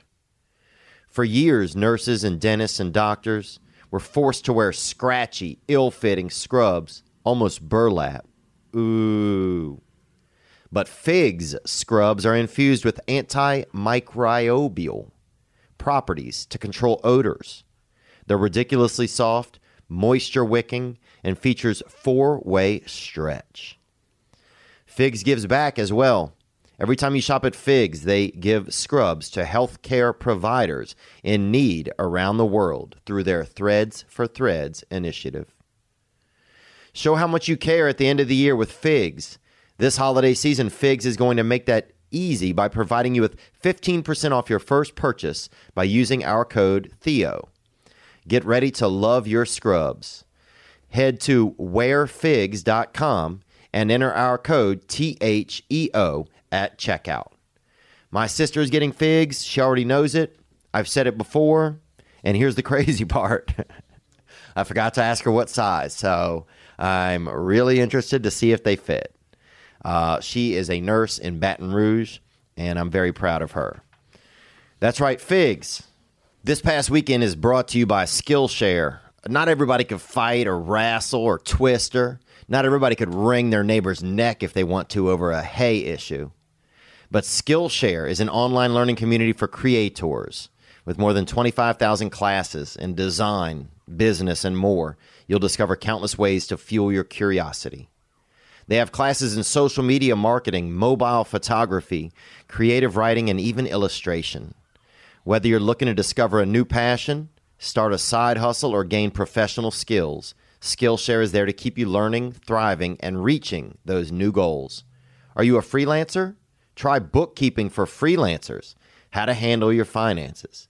It's funny because I need to hire someone to do that right now.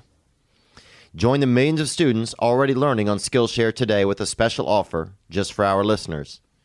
Get two months of Skillshare for free. That's right. Skillshare is offering TPW listeners two months of unlimited access to over 25,000 classes for free. Go to Skillshare.com slash Theo Von. Again, go to Skillshare.com slash Theo Von to start your two months now. That's Skillshare.com slash Theo Von. And now back to the episode. Did you finish the roof? Hell yeah, brother. That roof is done. Is it? I was going to get the roof done or die trying. Now, is it a roof, one of those ones that's kind of a freestanding roof that's separate from the trailer? That's what my sister has. Yeah, yeah. Let me show you a picture of it. It's a lean style, and Yeah. the reason I did that is because I want to put it's it's it's not the A frame. It's like one high side, one low side. Uh-huh. I want to put solar panels on one side of it, and I face that side towards the sun. Oh, wow. So, oh shit, my phone's off. I'll turn. I'll show you a picture of it. I'm, I'm proud of it. And what animals do you guys have living over there at your house? Do you have any pets of your own? Do you have any pets? Yeah, we got two dogs. Oh, yeah? But uh, we're work once this uh once I get all the farming equipment and everything, I'm gonna get chickens first. yeah. I'm gonna get cattle, and I'm gonna get a milk cow. When I get a milk cow, I'm gonna get hogs because a milk cow it can produce five gallons a day, Mm-hmm. and I mean we won't even need but two gallons a week You give three gallons to the hogs. Every day. Wow. Yeah, and to the pups. Damn. So when I get a milk cow, now milk cow's more responsibility than regular cattle. So I'm gonna What go. do you got to walk them and everything? well, you got to milk them every day. They dry up, Oh, yeah. and Isn't that crazy? If you don't milk them, they dry up. Mm-hmm. Really interesting. Mm-hmm. Yeah, I've, I, one time I was somewhere, dude, doing something, and we were looking for mushrooms, and this man had a dairy, Mm-hmm. and he ended up letting us drink right out of the pail after the, the, teat milk came out. right out the teat. I didn't get anything out the teat, bro. but I'm trying to go to heaven, bro. Hey, that's as fresh as it gets right there, man. Yeah, dude, but the Lord catches you sucking on an animal, bro. Hey, somebody had to figure it out first. How do you think they figured it out? Well, look, I'm, I'm glad they figured it out. That is true, though. Somebody had to figure it out first. I ain't messed up about it, man. Um, Let's let's get another call from one of our listeners, man. I gotta show you this roof, brother. Oh yeah, I want to see it. What up, Theo? What up, Bryce? It's your boy Alejandro coming at you guys from Chicago. Uh, my question's for Bryce. I tuned into that season of The Ultimate Fighter you were on. Obviously, a bunch of undefeated fighters. I'm just wondering how you took that first loss, even though it's not on your record. How'd you mentally deal with that, being able to come back with that same mentality of an undefeated fighter? Thank you guys. You guys are the best. Gang, gang. And Bryce, Reebok better get you them damn camo shorts. Hell yeah, my brother. They won't, though, will they? well, it's just gonna take time. It's gonna take me. time. They're, I like they're- it. They're gonna fold before I fold. I like you your know? attitude, bro. Uh, here's that little roof though. That's That the little- truth. You gotta check this shit out. Oh man, that's beautiful, dude. I'm not an engineer, you know. I'm just I just bought some wood and some metal, started putting shit together, man. That's good, man. You guys are right there by the power lines too, huh? well, I had to put that in that um, runs to the road. I put that that line in. Oh, that's awesome, man. And is that a chicken coop in the back too? Doghouse. Oh, it's up on stilts, huh? Yeah, the coyotes. Oh, damn. A lot of coyotes out there. Them coyotes can't walk up there. They're too. Maybe if they was starving to death, they would, but they just. Dude, you did a great job, man. That's Thank cool. you, brother. Yeah, Thank you that's very really much. cool. Um, Alejandro, my brother. Um, so how I deal with my with that loss on the show, man, it's just like every other loss. You know, that ain't the first time I've had my ass whooped. My when nobody was looking, my my neighbor Jimmy knocked me out in the front yard. You know, um, I guess that it would be Hit you with them haymakers, Yeah, huh? Jimmy's got a haymaker. Let me tell you, Jimmy knock your ass out with that left Damn, hook, bro. Dude, Jimmy hits hard as shit. And uh and don't fuck Jimmy's sister either. he'll, he'll. I didn't do it. Somebody, I seen somebody fuck out. Jimmy's sister, and woo, that's not Look, good. dude. Here's Me what and- I learned: if you ain't the one doing it, if you watching from the window, that still counts, bro. That's one thing I learned the hard well, way. me and Jimmy was just training. That's when he knocked me out. Was was in training, but that was way back in the day. But you know, ever since I was a little kid, I've been getting my ass whooped. Um, it doesn't. fe- You're not. afraid. It's not. There's no. There must not be a fear of that. You're not afraid of. no, it's I, I would say I'm I'm more uh when I talk about what could go bad in a fight. I'm always more worried about us me doing something and not performing to the best of my ability. It's not the the fact that you know, dude could could bust you up, break your nose, all that shit. You know that that sucks. You know, but what really would get me is if I did something embarrassing. If I went in there and just brought shame to my family, that's something I couldn't live with. You know, I go in there to fight, bring honor to my family. Anybody in my family say, "Wow."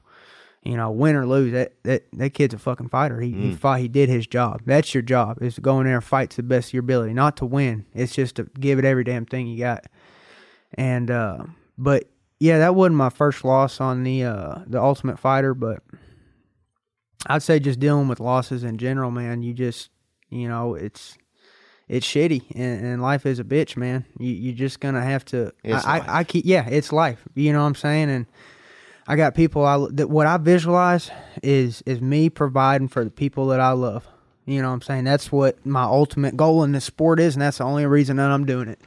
It's because I think the people I love are going to live better lives one day. I know they are. And uh, if I have to take, if I have to walk through losses, ass kickings, embarrassment, people talking shit to me on Twitter, I can't even have an Instagram and a Twitter and a Facebook no more. People I used trip. because people talk shit to me. I can't handle it. I when people talk shit to me, like I said, I visualize hurting them and Oh yeah, you and can't. Have, yeah, if I you get too deep tw- in that stuff, it'll I get bad. I had to delete my Twitter, my Instagram. Well, Instagram was because of squirrel pictures. They started taking down my squirrel pictures. oh yeah, yeah, yeah. I know. So I and said, now, why "Fuck is that? So Instagram took it down just because you put it up as a meat, as a Yeah. as a edible. Yeah, and it's like, dude, people. They say cruelty to animals. yeah, that's Well, that's it. fucking insane. If that's you bullshit. if you need the animal, if you're eating the animal to Eating the live, or you're That's eating what the I'm saying. animal, That's what I'm saying. And you know, people post pictures of cheeseburgers. yeah, and steaks and all this shit. Guess what? You know, I don't care what kind of world you live in, a fucking fantasy world. Uh, they fucking killed a cow to get that steak, Yeah. to get that burger. Not only did they kill it, I killed them squirrels in about two seconds, and they lived a natural life. And how do you kill them? Rear naked choke? What do you do with them? well, if it was a deer, I'd rear naked choke it.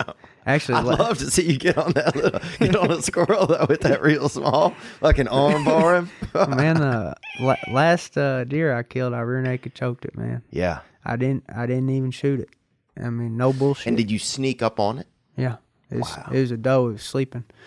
I caught. It was a about a three hour ordeal. You know, I was sitting up in a deer stand. And I called this doe in. Everybody says the doe was retarded or had Something some was wrong with CWD. I'm telling you, it was a perfectly healthy doe. I just got its ass. You know, I just I waited. I was patient, and I got really lucky. It wasn't just so much skill. It was a lot of luck. But uh, what happened is I was calling in this doe, and uh, lays down in front of me, goes to sleep, and I shoot at it with my crossbow, and I missed, and it only had one bolt. And it didn't. It didn't move. It well, it got up and looked around. It like looked it, but them crossbows, it's not like a gun. It just sounds like a branch breaking, you Mm. know. So it got up and it looked around and it went right back to sleep. Lazy, huh? Yeah, lazy man. Must have been uh, Sunday or must have been his day off. dude, it's just my lucky day, man. I was, I was just meant to get that deer. I'm telling you, because I just had the feeling. I was like, I, I visualized getting it because it was like I said, I called it in for three hours. and I really had to piss, and I really had, there was this little protein cookie sitting right by me in the deer stand. I knew mm-hmm. I wanted to take a piss, and I wanted to eat that cookie. Yeah. I was like, man, if you piss, that deer's gonna smell it. If you reach for that cookie, the wrapper's gonna make a noise. I was like, you can just so for three hours I'm sitting there just staring at this deer, not moving. It's cold. I finally shoot and I miss, and dude, is most disappointing feeling ever. Mm. And I instantly thought, man, this deer's gonna get away. I didn't get no meat on my table. And when it went back to sleep, then how did you make that move? I thought, well, I'm gonna try some crazy shit, and and I started making my way down to down to the deer. I started making my way down the deer stand. You well, tiptoe? You rollerblade? bro, bro I'm t- that's the definition of tiptoe. I'm walking like an I mean, on bro. the tops. Well, yeah, yeah. Well, I uh, I get halfway down a deer stand. And I start thinking, why don't I just grab my hatchet because I could chop it? But I'm already halfway down deer stand. So You're not too, going back. Too late. Yeah. And then I start thinking, you know what? I'm better with my bare hands because that's what I do for a living. Um, Yeah. So I start thinking, okay, I'm gonna get this doe. And uh, there's a dead tree pointing at it. So that dead it was probably about 35 yards away 40 yards away when i started there's a dead tree pointing at it Mm-hmm. so i walked the whole length of that dead tree you know that no, no noise at all. Right, real quiet. real couldn't hear me. Yeah. Couldn't- i mean nothing could hear me. So now i'm up close to it. When i got to the end of that dead tree i'm like from here to that that window away from it. I'm thinking i'm gonna get this fucking deer there's no i take my gloves off because i had on big thick gloves mm-hmm. but when you get that close Oh, you it, can't. Yeah, you gotta. You, you're gonna have to have straight on the hand. that's when the reality set in. It's like I'm not just trying to do this shit. I'm about to get my hands on it. Right. So I take my gloves off. You can't go up there all fucking just soft mitt. No, no, you want the grip. Yeah. You know, so I take my gloves off. I'm like, dude, this shit's getting real. And that's when my adrenaline was just like, it, it felt like a fight, like a literal. And he's still asleep. It's, yeah, she, it's a she. It's a but she. yeah, yeah, she's sleeping, uh, completely Does asleep. that change your vibe any that it's a man or a woman you're about to attack? No, it's all, it's all meat. Yeah. Uh, I wouldn't attack a small one, but just because it's, uh, uh, it has potential to grow bigger, so you Right. could harvest that meat later. That's, oh, I see what you're saying. But I have no, you know, you're you're killing something either way, whether it's a male or female. And I don't, I'm not even into the the trophy hunting. I really don't care if it's the biggest buck in the world. If somebody asks, would you rather have the biggest buck ever, some 12 pointer, or you know, three does? Yeah. I'll take three does. There's more meat. You know, I'm really just there for the meat. And uh, so then I, it was a wet day. It rained all day before, and so if you're, especially if you're squirrel hunting or something, that's the best time. Best time to do it is when it's damp outside. Them leaves don't crunch. You know, so then it fell asleep. Then to make it even more lucky, like I said, it was meant to be. It wasn't just because of my skill. It was God was giving that shit to me. He was He wanted that that food on the table. He wanted me to get, to have that experience, and uh, the the deer fell asleep on a game trail. So it fell asleep on a on a damp day on a game trail, and on the game trail, that's where all these other deer were walking. So they've already crunched the leaves for me. oh, So it's like there's hardly any leaves there. The few leaves that there are, it's wet. This deer cannot hear me. this is a layup. This is this is a, sh- a fucking setup. You know what I'm saying? This deer Yeah, got dude. set up, dude. You're thinking Chris Hansen might pop out from one of these trees. You're like, oh, well, dude, uh, I get up there on the deer. I mean, it didn't. I didn't make a noise, man. It was perfect conditions. And then uh, I text my coach. I had my phone in my pocket. I straddled the deer. When I straddled the deer, that's when I text my coach. And, and uh, it's still asleep. still asleep. And you're texting. I'm texting. I'm texting. And, and the only reason I, I was texting my coaches because I really thought that doe might get up and whoop my ass. It's about a hundred something, hundred plus pound doe is. Those fuckers are strong, man. And you can close your Postmates app at that point, dude, because you're fucking about to you about to eat. oh yeah, well I texted my coach. I texted him help, help, and run. And because I didn't want to explain to him, hey, I'm about to choke out a deer. Like he would be like, Yeah, it's a lot. It's a lot. So Do I they have a deer emoji? I don't even know if they have that. They do. They do. They do. well, I just text him, help, help, run, because I want him thinking I'm about to die. Right. So he gets there quickly as possible. So right after I sent the text, he said, okay.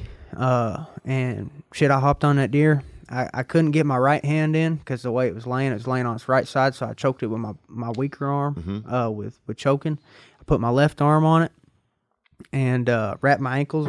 You know, did a did the standard little ankle ankle lock. You know, I couldn't do a body triangle, so I just crossed my ankles Mm-hmm. and squeezed every living shit out of it. Just squeezed it for about five minutes till my coach got there.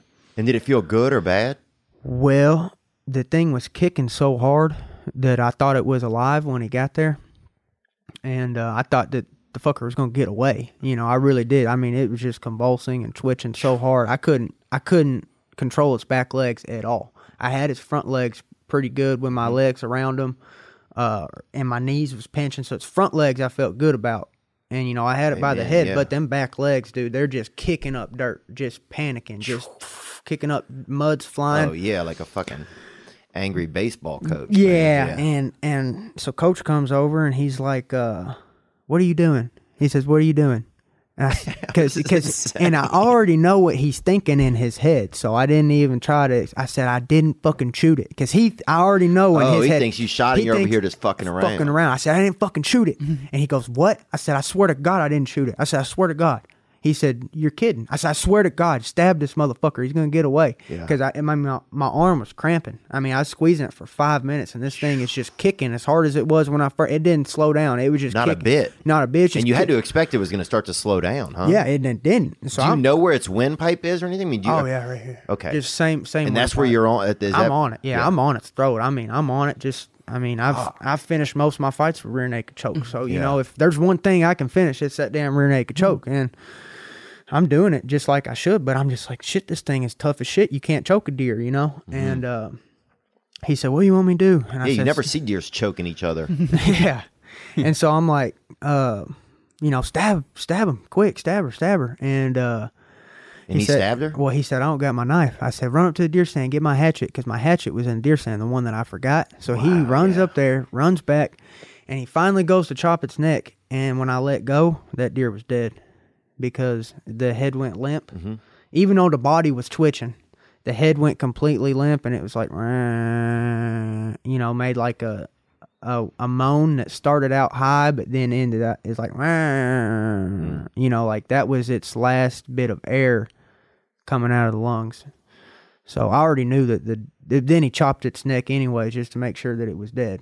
But uh yeah but while i was choking it i really thought the deer was alive i didn't know till i let go that i'd already killed it Damn.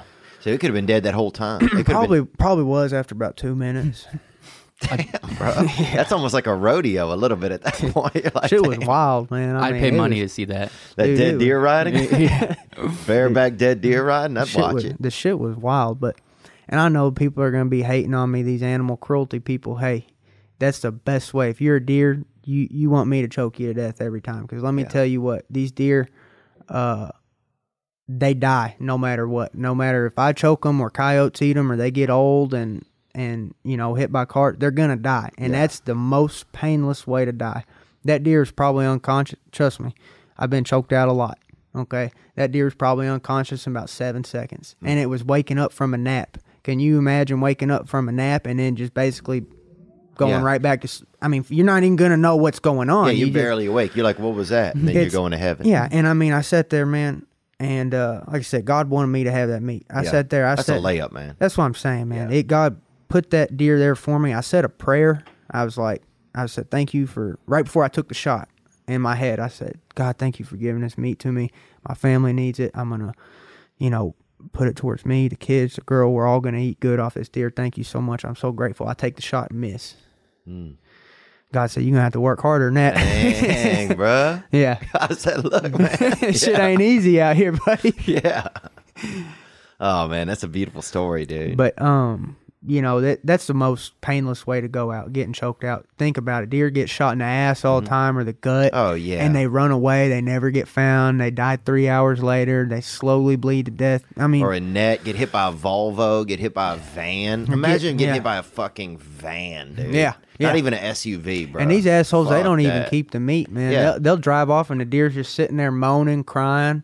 It's like anytime I see a deer on the side of the road, if it's still alive, I'm cutting the throat and putting it in the trunk. You know, these people just drive off and leave them. Yeah, and in a lot of areas, people want to say, like, yeah, I agree.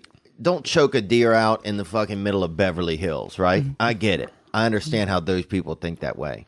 But in rural Arkansas or in a place where people eat meat, use it all the time, you know, man, it's just part of life, dude. It's, I'm not opposed to choking one out in the park. Yeah. Out here, what you said, Beverly Park? yeah, I think we can fucking set it up. Yeah, Let's go hunting, man. Over in Beverly Park, dude.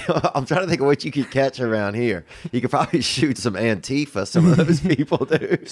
Yeah, Speaking of, Uh, here we have a question right here that came in. but uh, speaking of Antifa, uh, I wanted to ask this. You're you said you don't really go on the social media, but I'm wondering if your manager filled you in, like what kind of response you got after uh, Trump quote tweeted you. Yeah, that's awesome. Oh man. I yeah, it's a wild try. Uh, you got a uh, quote to- from the president. Man, that's amazing, man. Um, That's so wild, huh? Um, and like I said, my mom, she don't support my MMA career at all. She's always saying, "I want you to quit. I want this to be the last one. I don't want you to do this again." But man, when she found out Donald Trump tweeted me, she called and she said, "Oh my god!" she was just screaming. She said, "Ah, Donald Trump!" I mean, she she likes Donald Trump a lot. She was you know. excited, huh? She was super excited. I mean, that's probably the most proud of me she's ever been at the. the and what's funny is uh uh my papa I love my papa very much. And this your uh, grandfather? Yes, sir. Yes, sir. He's still alive. After my last fight, he said uh he said, "Man, that was you did good." And, and you know, I'm just telling him I love him and telling him thanks and everything. And uh I said, "You see the governor text me?" He said, "The president text you?" I said, "No, the president ain't texting me yet." I said, "That might be a while." The next fight, the president, mess, you know, messages me. I said, "Wow, Isn't that's that f- interesting? that's amazing." And it, it's funny how sometimes you you can almost feel stuff like that. You can feel sometimes certain things going to happen in your life a little bit. Like sometimes you get a little bit of a premonition in a weird way. That, yeah, I like that word premonition. That's that's I'm gonna start using that word. That's what I get.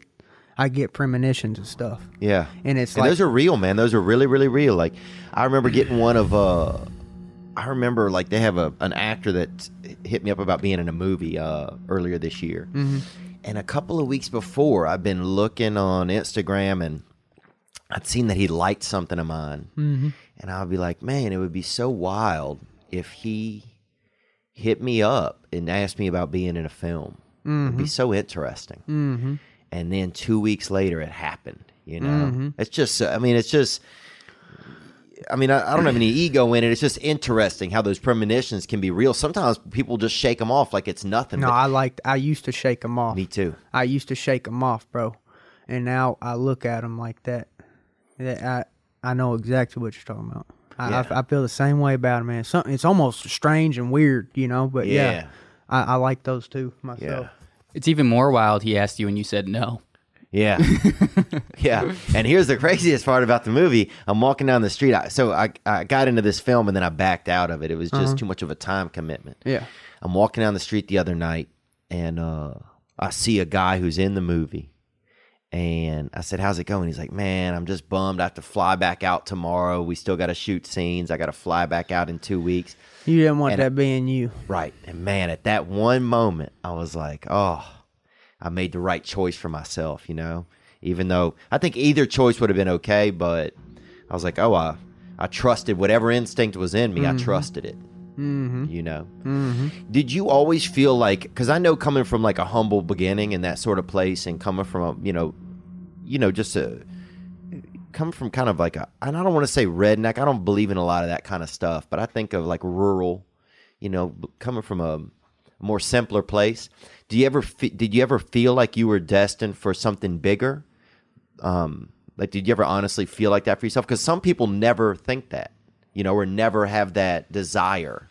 Did you that's a better word. That never some people never have that desire for something uh bigger, more grandiose kind of um, did you ever think that, or is this all just been kind of like as your platform is growing and you know your name in, in your sport? Is it just been kind of a surprise?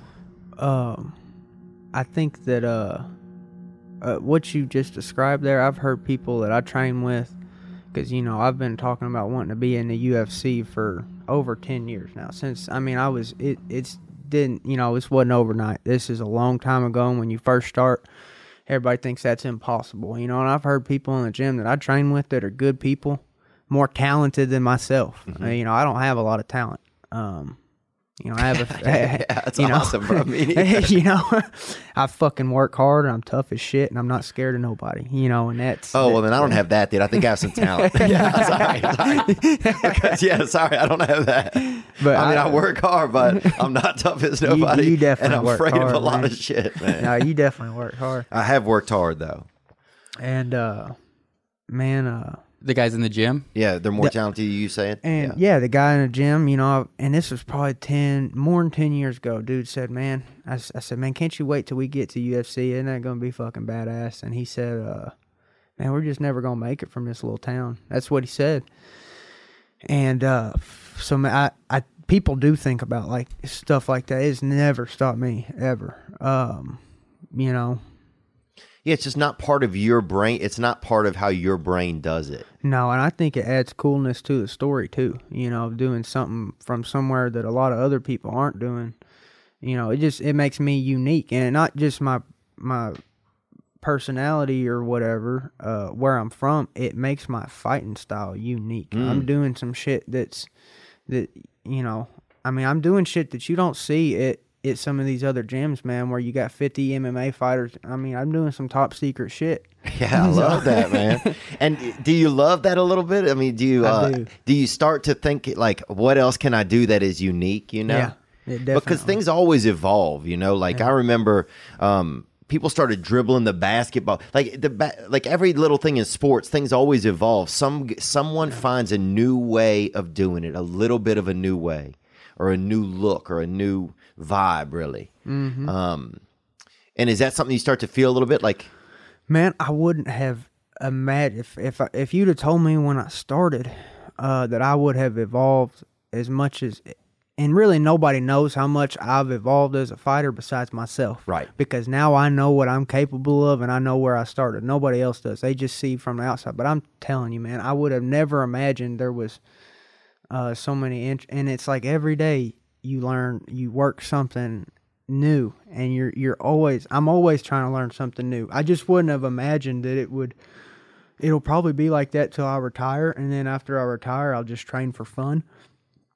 And I'll probably be that old dude that still saved up a couple ass whoopings and have some new moves to try out on some young punk. You know, that's just talking some shit to me. take somebody fucking down at Yeah. the fucking over at Wally World, bro. in yeah, the that's parking lot. right there in the Take parking lot, man. Hey, down, man, at bro. Walmart, there's some assholes at Walmart, man. Dude, come on, man. telling you right now. Dude, they should make, and some people, man, they had this one family I know. They used to tie a couple carts together. You know, when they bring the carts in, they'll push them all in. Well, this family, they would like, uh, they would tie a couple carts in the front where it wouldn't come all the way back, and they would just push like a train and just load them all up, dude. Have five or six kids hanging off, kid between the tits. One of them ladies got just one warm ass kid just fucking mm. sitting right there. Some real premature. I don't even think that kid. I think he was real premature. He's he should still be on the inside, but he's on the outside. She's got him just baking right between them fucking front breads, man. Um, we got a question that came in right here. We didn't get to it. Let's go. Hey guys, this is Grace from Minnesota, and my question for you is, uh, what's the best compliment that you've ever received, and who was it from? And my second question is, do you still have your underwear from the Ultimate Fighter gang? Man, look, I had to think about this one because there is a compliment that I just can't remember it. But I remember getting that compliment and thinking that might be the greatest thing somebody's ever said to me. Just can't remember what the shit was, man. Been hit to me damn time. It was uh But could you have remembered before you were hit? I wonder. That's what I'm wondering. man. oh okay hey, here, here it is here it All is. Um, it was somebody in the gym. Uh, and this might not. This is the best thing that I can think of right off the bat. Uh, somebody came up to the gym after my fight, and uh, they said, uh, they they were all pumped up. They're like, "We doing twisters tonight?" Because I teach a jujitsu class. I said, "Hell yeah, we're doing twisters tonight." It was right after I got that twister, and so everybody's one. Because if you show a twister but you've never done one in a competition, everybody says, "Oh, this is some bullshit." You know, yeah, what that's kind of bullshit is this? And I know it works because I do it all the time. But after my fight, now other people can say, "Okay, it really does work. This kid's not on some crazy shit." Yeah, we'll learn the twister from him. And yeah. so this woman, she come up to me and she said, uh, "I really like your coaching." She said, I, "You were born to do this." wow. Yeah, Even as a coach, huh? Mm-hmm. That's really yeah. She she was talking about my coaching. That's a compliment, huh? Yeah, that's probably one of the greatest compliments somebody ever told me. And why? That, that's more than just saying you're a good coach. yeah. That's what made you feel good about it? just on the inside, man. Just made me feel like I have a purpose, you know. Yeah. And and I mean that's the the ultimate goal, I guess, of a coach is to make you know feel like you have a purpose, like you're helping these people. Yeah. But uh, is it is it important for you to help other people? hell yeah, dude, I want to train some ninjas, man. Hell yeah. I want if somebody fucks with one of my ninjas in the Walmart parking lot, man, I want them twisting them up in a pretzel. You know what I'm saying? bro. Hey, Aunt when I- Annie's, bro. You gonna open up a new Auntie Anne's? That's what I'm saying, man. Um, and I take it, I take it, um, super serious. Uh, trying to coach the technique just down to the little nitty gritty details. Don't like your hands this way, do it this way, or vice versa. You know, just um, and uh, I forgot where I was going with that. But yeah, I, I take it serious. You know, I, I really want to do the best that I can. Being a coach, yeah. It's nice, man. It's nice to have uh yeah, appreciation for what you do. I wonder sometimes if I would ever teach comedy. I don't think I would I think it's such an individual type of thing where it's just your own personality and stuff. I don't think there's anything people always ask me like how, how do how do I get into comedy? I get, you know, a lot of people that send that in and and I'm grateful for people asking me. Um but it's really just with that it's just practice, you know. There's not really a technique you can learn from anyone else, you know. Uh so in that sense, I can't relate to some of that. But what did you say? A great compliment. Um, somebody told me one time. This girl said, "What I like about your comedy is for smart people and dumb people." That's Yeah. what she said, Yeah, and that made me feel pretty good. I think hell yeah. because I never knew which one I was anyway. So I think it made me feel pretty good. We got a mix of both. Yeah, a mix of both, and Mix that's both. okay. Yeah. Dude, where I would grew up, man, it was embarrassing to be smart if you were smart. Yeah. Do you ever remember anything like that? Like if somebody was fucking smart, dude. Look at this motherfucker. I mean, they definitely stand out. I wouldn't say we made fun of them, but you know, be like, that's a smart dude. Yeah, yeah, that's a fucking smart dude, bro. Like I remember, yeah, some people did not want anything to do with fucking the alphabet or Mm-hmm. fucking ideas, bro. I remember trying to tell this one kid what an idea was. I'm like, dude, it's like when something comes into your head that you don't really know. And he's like, what the fuck are you talking about, man? Said an idea, bro. He goes, oh, man, you missed me with all of that shit. I said, fucking, you never had an idea? But she was uh she's asking about those boxers too. And about them boxers, I have at least like 10 packs of them left. Yeah, because that's that was the main prize. That's the main thing you took, huh? Yeah, on the show they let you request stuff, and so that's all I requested was boxers, and so I got ten packs of boxers. They're, I mean, I'm gonna have boxers from that show for the next probably ten years at least. Amen, man. We're gonna fucking we're gonna keep you. We're, we're gonna make you keep your word on that, dude. and if she was talking about the bloody ones, I don't know if she was talking about the blood because that's the one that I ripped my nuts up in. Uh huh. And uh, the boxers are fine; they just have blood all over them. But uh, we were gonna frame them, put them in a frame, and you know just tell people a story. Oh, I thought you And, meant uh, use them in a crime. I'm like, damn, what, kind of, what kind of crime? Well, uh, we We gonna, gonna fucking lay them by a murder? You know what I'm saying? I know what you meant. Well, uh, but yeah, we it started smelling so bad. Oh they yeah. started smelling just this god awful, just blood and semen smell. So it's like, fuck that, man. We just power washed them, and now I wear them. Oh hell yeah, bro. Do you really? Hell yeah, Oh, that's beautiful. it's a good dude. pair. I mean, uh, they didn't get ripped. I mean, that's solid material. Yeah, that's pressure washing, dude. Yeah. That's fucking dude. You ever get one of those pressure washers at hose, The the ones you use at home? Those things are fucking nice. yeah, huh? they're strong as shit. dude. there's Some of them are real strong. If, if you get the industrial one, the one that have like the gas powered, dude, that thing almost cut your skin open. You know, they cut like machines that cut through metal. That's maybe they use lasers on some of them, but a lot of them just use water Yeah, to cut through metal. It's crazy, huh? Yeah, I mean, you really some of them use. I've heard of them using sand or something. Sand, there's lasers, but water will cut right through metal if it comes out with enough pressure. It's wild, huh? Mm-hmm. Dude, lasers are wild, bro. I remember when I was growing up, dude. You tell people what is the thing. Oh, lasers, bro. If you wanted fucking to sell something to somebody, they'd be like, dude, you want to buy this hat? They'd be like, nah, I don't want it. They'd be like, dog, it's got lasers on it. They'd be like, all right, I'll take it, dude. Fucking rural people love lasers, man. I think that the uh, as far as secret weapons go and shit, I definitely think the government's got some badass lasers. Oh, I, yeah. I think we could melt some motherfuckers if we wanted to.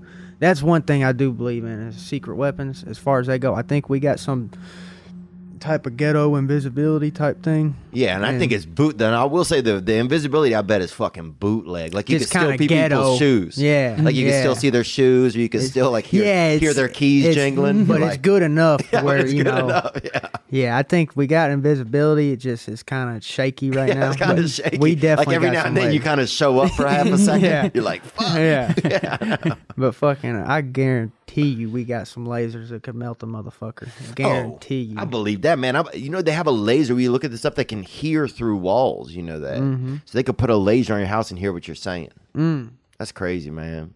Mm-hmm. Let's see what kind of secret weapons they got, Nick. Can you Google secret weapons for people? If they come up on Google, I think that's a failure of a secret weapon. But That's a good point, dude.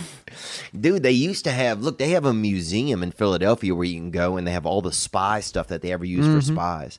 Like they have like a little camera that like a bird would wear and he'll fly out and Mm-hmm. see stuff. is that in D.C. or Phil? You said Philadelphia. This is Philadelphia. How They may have it in D.C. too. How close is Philadelphia to D.C.? I think it's probably about a three hour drive. Okay, never mind. Well, my buddy, he was telling me because when I was up in D.C., he's uh he's into all shit like that. He said, "Man, you got to go to the Spy Museum." Oh wow, yeah. So either they have one in D.C. or he was mistaken about the one in Philadelphia. it could, be some of them travel to different spots. I think Could like they'll like do that. Mm-hmm. like yeah, a couple months here because it was not a whole museum. I will say this: it was just an exhibit at a museum. Mm-hmm. Uh, ten alleged secret weapons. right there, number ten, Laser. Look, that's the first one on the list. I Fucking can tell you right shit. now. That's that's what I said. That's number one on the list. Everybody knows when you start going down that list, it's gonna get more top secret. Yeah, We're talking about some butt bombs, man. you know, some, Yeah. just some dirty, dirty shit. dude, I'm talking fucking lasers. bro. Acoustic devices. That's it. That's long range That ain't acoustic. gonna work on mm-hmm. me, man. Look at these ears. Mm-hmm. Yeah, it's gonna block out ninety percent. Oh damn, yeah, bro. This shit ain't gonna work on me. That's just almost wood on the mm-hmm. edges, dude. You got that wood grain exterior, boy. That's what I'm saying, man. That shit, ain't, that acoustic shit ain't gonna work on me, buddy. Now, HAARP. Do you know about that HAARP stuff? Uh-uh. They're supposed to control the weather with it. I believe it. I believe they are controlling the weather and shit with it. Man, I wouldn't be shocked, dude. I don't know about all the store stuff. I don't know what that is. What is this? Flying aircraft carriers? The United States began exploring the tactical potential of airborne aircraft carriers. That'd be sick. You got planes flying out of a plane. That'd be dope. Yeah. The future, bro. Subliminal messaging, Well, bro. that's that's Go that's- back to that. That's dude. been going on. That's been going on. subliminal messaging used extensively in advertising. Dude, that shit happens all the time. Yeah, that's ev- that's not even no secret. That's just a that's a thing. They're definitely. Oh, I'll be thinking about like uh some chicks or something, dude. I'll walk outside, three chicks will walk by, and I'll be like, "What the fuck, dude?" I was just thinking about chicks. That's crazy, man. Um, any other questions, Nick? Uh, I just had one. So you signed with the UFC. You had fights left when you signed. Did they like re-sign you? Did you think about like waiting it out and like because like PFL they got their tournament for a million dollars. Rory MacDonald just signed with them. Uh, did you ever think of that as a thing? Because I, I could you could beat Lance Palmer. Yeah. Um. Man, that PFL. Um. Man, I was in. I was signed to WSOF when they went bankrupt and turned into PFL. Yeah. So, but my. And I'm not here to put nobody on blast. Everything was fine and worked out, but my World Series of Fighting contract was going terrible, man. They they didn't find me the number of fights that they said that they would, and they would only like Bellator offered me before I signed UFC. Bellator offered, and WSOF wouldn't let me fight for Bellator. So it's like I missed a Bellator opportunity, and them mm. fuckers wouldn't find me a fight. They signed a contract saying they would find me four fights in two years. Two years went by, I only had one fight with them, and I was begging, I was begging them for fights, like give me one, give me one, and they just kept putting me on the back burner, like I'm fucking, you know, fuck you. Put, you know, we- got we got other people fighting, you know, other bigger people to worry about. So it just pissed me off. Well, two years goes by that shit, Damn, And- a long time. and well, something wasn't going on right with that company because they went under. That was WSOF. They went under bankrupt. Whole World Series of Fighting. yes, WSOF. Yep. Damn. And uh, Yeah, it sounded like it would go under. yeah, and, Almost. And they went under. Well, dude calls me and starts begging me, "Hey, sign over to uh." And this is after being in a contract bad for two years, begging them for fights. I'm never calling you, contacting you. Mm-hmm. And he says he calls me one day and says, "Hey, man, you want to be a millionaire?" And I'm like, "What's up?" You know, Yeah, that's a good. That's a good response. you know, like what what's going on? He says, "Well, we're we're doing a new tournament, and if you just sign this new contract, you can be a millionaire." And that's what he says word for word. And I'm thinking, no, fuck this. I'm out because once the company goes under, my contract's void. Mm-hmm. You know, and he's sitting there telling me, "You could be a millionaire this time next year. You could be a millionaire." And and sure enough, PFL is doing great. I don't know where they're getting their money from though. I don't either. I think they're going to go bankrupt too. But as far as right now, he was right. right. He, So- he was right. He he wasn't lying. But during that period of time, I'd already had. He was. It was not going. Yeah, going you had well. a bad experience with him. And so he just calls me up one day after not calling me for months, not answering my texts and shit. And then he says, "Do you want to be a millionaire?" Yeah, And Yeah. I'm just thinking, all right, it's some get rich quick. That's like Ed bullshit. Sullivan or something. Like it's like somebody bringing that big check to your house on that Yeah. commercial, Reader's Digest or some kind of yeah. shit. And so uh, I instantly got out of that contract, and then I went to the Ultimate Fighter, Mm. and then I signed a six fight to go on the Ultimate Fighter. You had to sign a six fight deal, and so I was three fights through it, and that's when you, I guess, typically renegotiate is after yeah. about three fights or halfway, and so that's what I've done. And they offered me almost double, and so I took it, you know, and uh, yeah, I'm happy with it, you Oh, yeah. know, because even if you uh, win that, the, the UFC has more exposure. Mm-hmm. It has the most exposure out of all the. the even if I would have won that million dollars, it's not as uh. Everybody knows it's not the same as the UFC. You Yeah. know, the Yeah. UFC is the best of the best. Lance Palmer's not the best 145. He might be the richest now, but you know. Do you feel good about the choices you've made so far? I mean, uh, it seemed like you wait a while to take a fight. You know, it's like, um, are, are you more anxious now to speed that up, or you just still kind of, uh, you know, do you still kind of set in, in, in kind of your planning and stuff? uh, I get like those premonitions about when I should fight next, and whenever I get that feeling, that's when I'll. I, but I get this feeling like okay, it's time now, and uh, just for whatever I, I just make up my mind, and this is what I want to do it, and uh, but I just feel like after that last fight, they're they're trying so hard to fucking push me. They're like, and uh, look what they done to, s- and I and I am ready. I'm telling you right now, I could fight any given fucking day and on that for that 145 title, and I have the ability to to win. I don't just want to win. I want to dominate. I want to be at the best of my ability. I want to do things correctly, progress, and be the best that I can be when I get there. But if they offered to fight to me tomorrow, the title fight, yeah, I'd take it. But what they're trying to do is rush me into some fight. Um, like they was trying to get me to fight in February real quick, you know. And uh, Seems a little quick. it's just a little quick, man, because the, the weight cut's hard on you. You know, you lose 20 pounds in two days and your stomach's fucked up. You're not, you know, it's just like, just give me a. And here's another thing about training for a specific opponent. Like, if you're fighting somebody in two or three months, um, you do not develop the same as you do when you're not focused on somebody. When you're focused on somebody, Mm-hmm. yes, you're developing, but you're more worried about continuously doing a couple things because you know Oh, those. I see what coup- you're saying. Yeah, of course. Like when I'm fighting Matt Sayles, I'm not going working my karate. Right. You know, I'm really not. I'm not. Um, You can't train the same because you're training for that opponent. for that motherfucker. And yes, you get very good at at doing what you're doing, but it gets uh repetitious. yeah. It gets repetitious.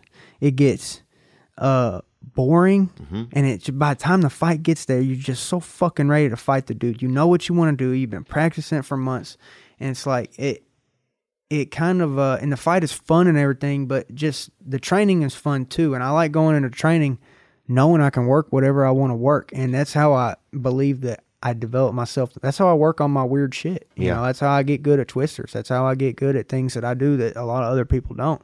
Is because I'm relaxed in the gym. I'm having fun. I'm trying to challenge myself. If I know I'm fighting Matt Sayles, I'm not going out and fucking, you know, doing doing things to develop myself further. I'm more just like uh, focusing on a few things. Like I need to do this, this, and this, and that's going to win me this fight, get my family this fucking money, and that's what I have to do. Anything else, I consider like fucking around. You know. It's like it's like uh, you doing a big show, but then also go and work out at a club, and you can just kind of do your thing. You go do a show, you're like, I want to give them the best. You always talk about it. Yeah. but yeah, you can practice on your own. Same concept. Yeah, it really is, man. It's funny. I thought about that. It was like sometimes I have to, if I know I'm trained, like just doing a tour or something, you have to keep doing a lot of the same material, and it'll evolve some. Yeah. But at a certain point, it does. Some of the repetition gets to be a lot. Mm-hmm. Whereas it's nice when you don't have to have a like a s- taping a comedy special or something or a certain tour, and then you can just be free. Yeah, and your brain's yeah. free to think Your too. brain is free. You your feel- brain is yeah. free. There's that's- nothing. yeah, That that's why I start. That's why I'm in love with it. Is because of uh,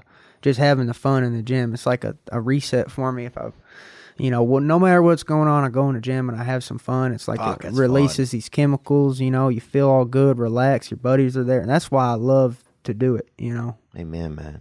Um, the money, some of the money that you made, you guys are. What are you guys doing with it? I'm uh I invested in I got two LLCs, so I got bruh. some got a little bit of uh, rent houses going, Mm-hmm. just trying to do you know, and they won't pay themselves off for another 10 15 years, but that's for when I'm retired, you know. Yeah. Uh so one day hopefully them rent houses will pay themselves off. Uh one of my teachers, he's a he's a financial advisor. I'm probably going to, you know, give him some money putting some stocks uh, just because it's like a passive form of income, I don't have to monitor it. You know, I pay him a fee and he fucking does all of it. Mm-hmm. So I'm gonna do a little bit of that, and uh, so those are some of my investments, and uh, then I'm gonna just gonna build a little place like a metal house, like a pole barn. I'm I'm building one at my place, and then that's gonna be able to store For what, like my- a cook shed or something? No. uh, for the kids to stay in and for all the farming equipment and a uh, training facility. I'm putting a small gym at my place, so like I won't be able to do like everything that you do at a regular gym, and you know what I'm saying. But if I just want to have one or two buddies over or three buddies over, we could train right there in my garage. Oh, that'd be nice. And so I'll be training at my own place three, four, or five times a week now. You know, so just extra training. I'll have all that, and once that that metal building gets built, Mm-hmm. I'm I'm gonna be a farmer because I've got my equipment. I could store things. Right now, if I got a bunch of corn, I wouldn't fucking have anywhere to put it, dude. Yeah. I'd fill up my trailer with corn. Yeah. You'd be, You know? yeah, be sleeping on it. I'd make a joke about that, but it'd be corny. Dude, one of my favorite things was whenever the uh one of these cameras beeped, Nick. It was this one. Oh, it was okay, cool. Um, one of my favorite things was sometime whenever the combine, we would run the combine through like the co- uh through the fields, you know, and going and jumping in all that corn when it was filled up in there, man. It was fucking awesome. Emptying out into these big, like just like uh basically, I guess they're like uh what is like a like a thing you put on the back of a 18 wheeler or something, you know, and it's the top's open and we just get in there and fucking just sit in there and all that corn. And it smells like bread. It smells like fresh baked bread when you get in there. Um, and your lady, everything good with the lady? Everything's good to go, brother. That's awesome, man. And she has a couple of children, right? Yeah, she's got two kids. Uh, everything couldn't be any better, and yeah, it's going good. Nice, man. Cool, man. Well, um, we just want to thank you for coming on. Anything Yeah. else you have? That's it. That's it for me. Yeah. Thank you so much, Thank Bryce you, Mitchell, brother. man. Best of luck Thank to you you. very much, and my we'll brother. be cheering you on, Thank brother. So much, yeah. man. I gotta take a piss like Do you? crazy. Yeah, dude, piss wherever you want, dude. You're Bryce Mitchell. Now I'm just floating on the breeze, and I feel I'm falling like these leaves. I must be cornerstone.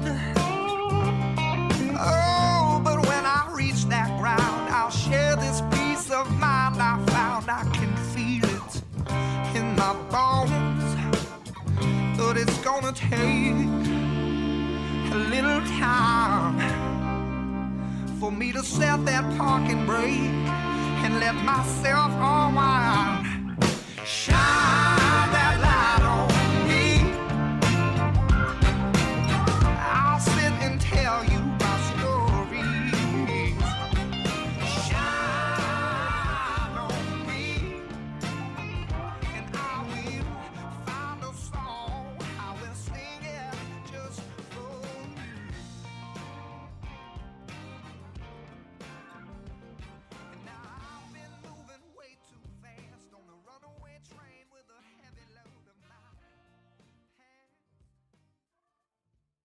Ladies and gentlemen, I'm Jonathan Kite, and welcome to Kite Club, a podcast where I'll be sharing thoughts on things like current events, stand up stories, and seven ways to pleasure your partner. The answer may shock you. Sometimes I'll interview my friends, sometimes I won't. And as always, I'll be joined by the voices in my head. You have three new voice messages. A lot of people are talking about Kite Club. I've been talking about Kite Club for so long, longer than anybody else. So great. Hey, sweetheart, here's the deal. Anyone who doesn't listen to Kite Club is a dodgy bloody wanker. Do you know what I mean? Hi, I'll take a quarter pounder with cheese and a McFlurry. Sorry, sir, but our ice cream machine is broken. Oh, no! I think Tom Hanks just butt dialed me. Anyway, first rule of Kite Club is tell everyone about Kite Club. Second rule of Kite Club is tell everyone about Kite Club. Third rule like and subscribe wherever you listen to podcasts or watch us on YouTube, yeah? And yes, don't worry, my Brad Pitt impression will get better.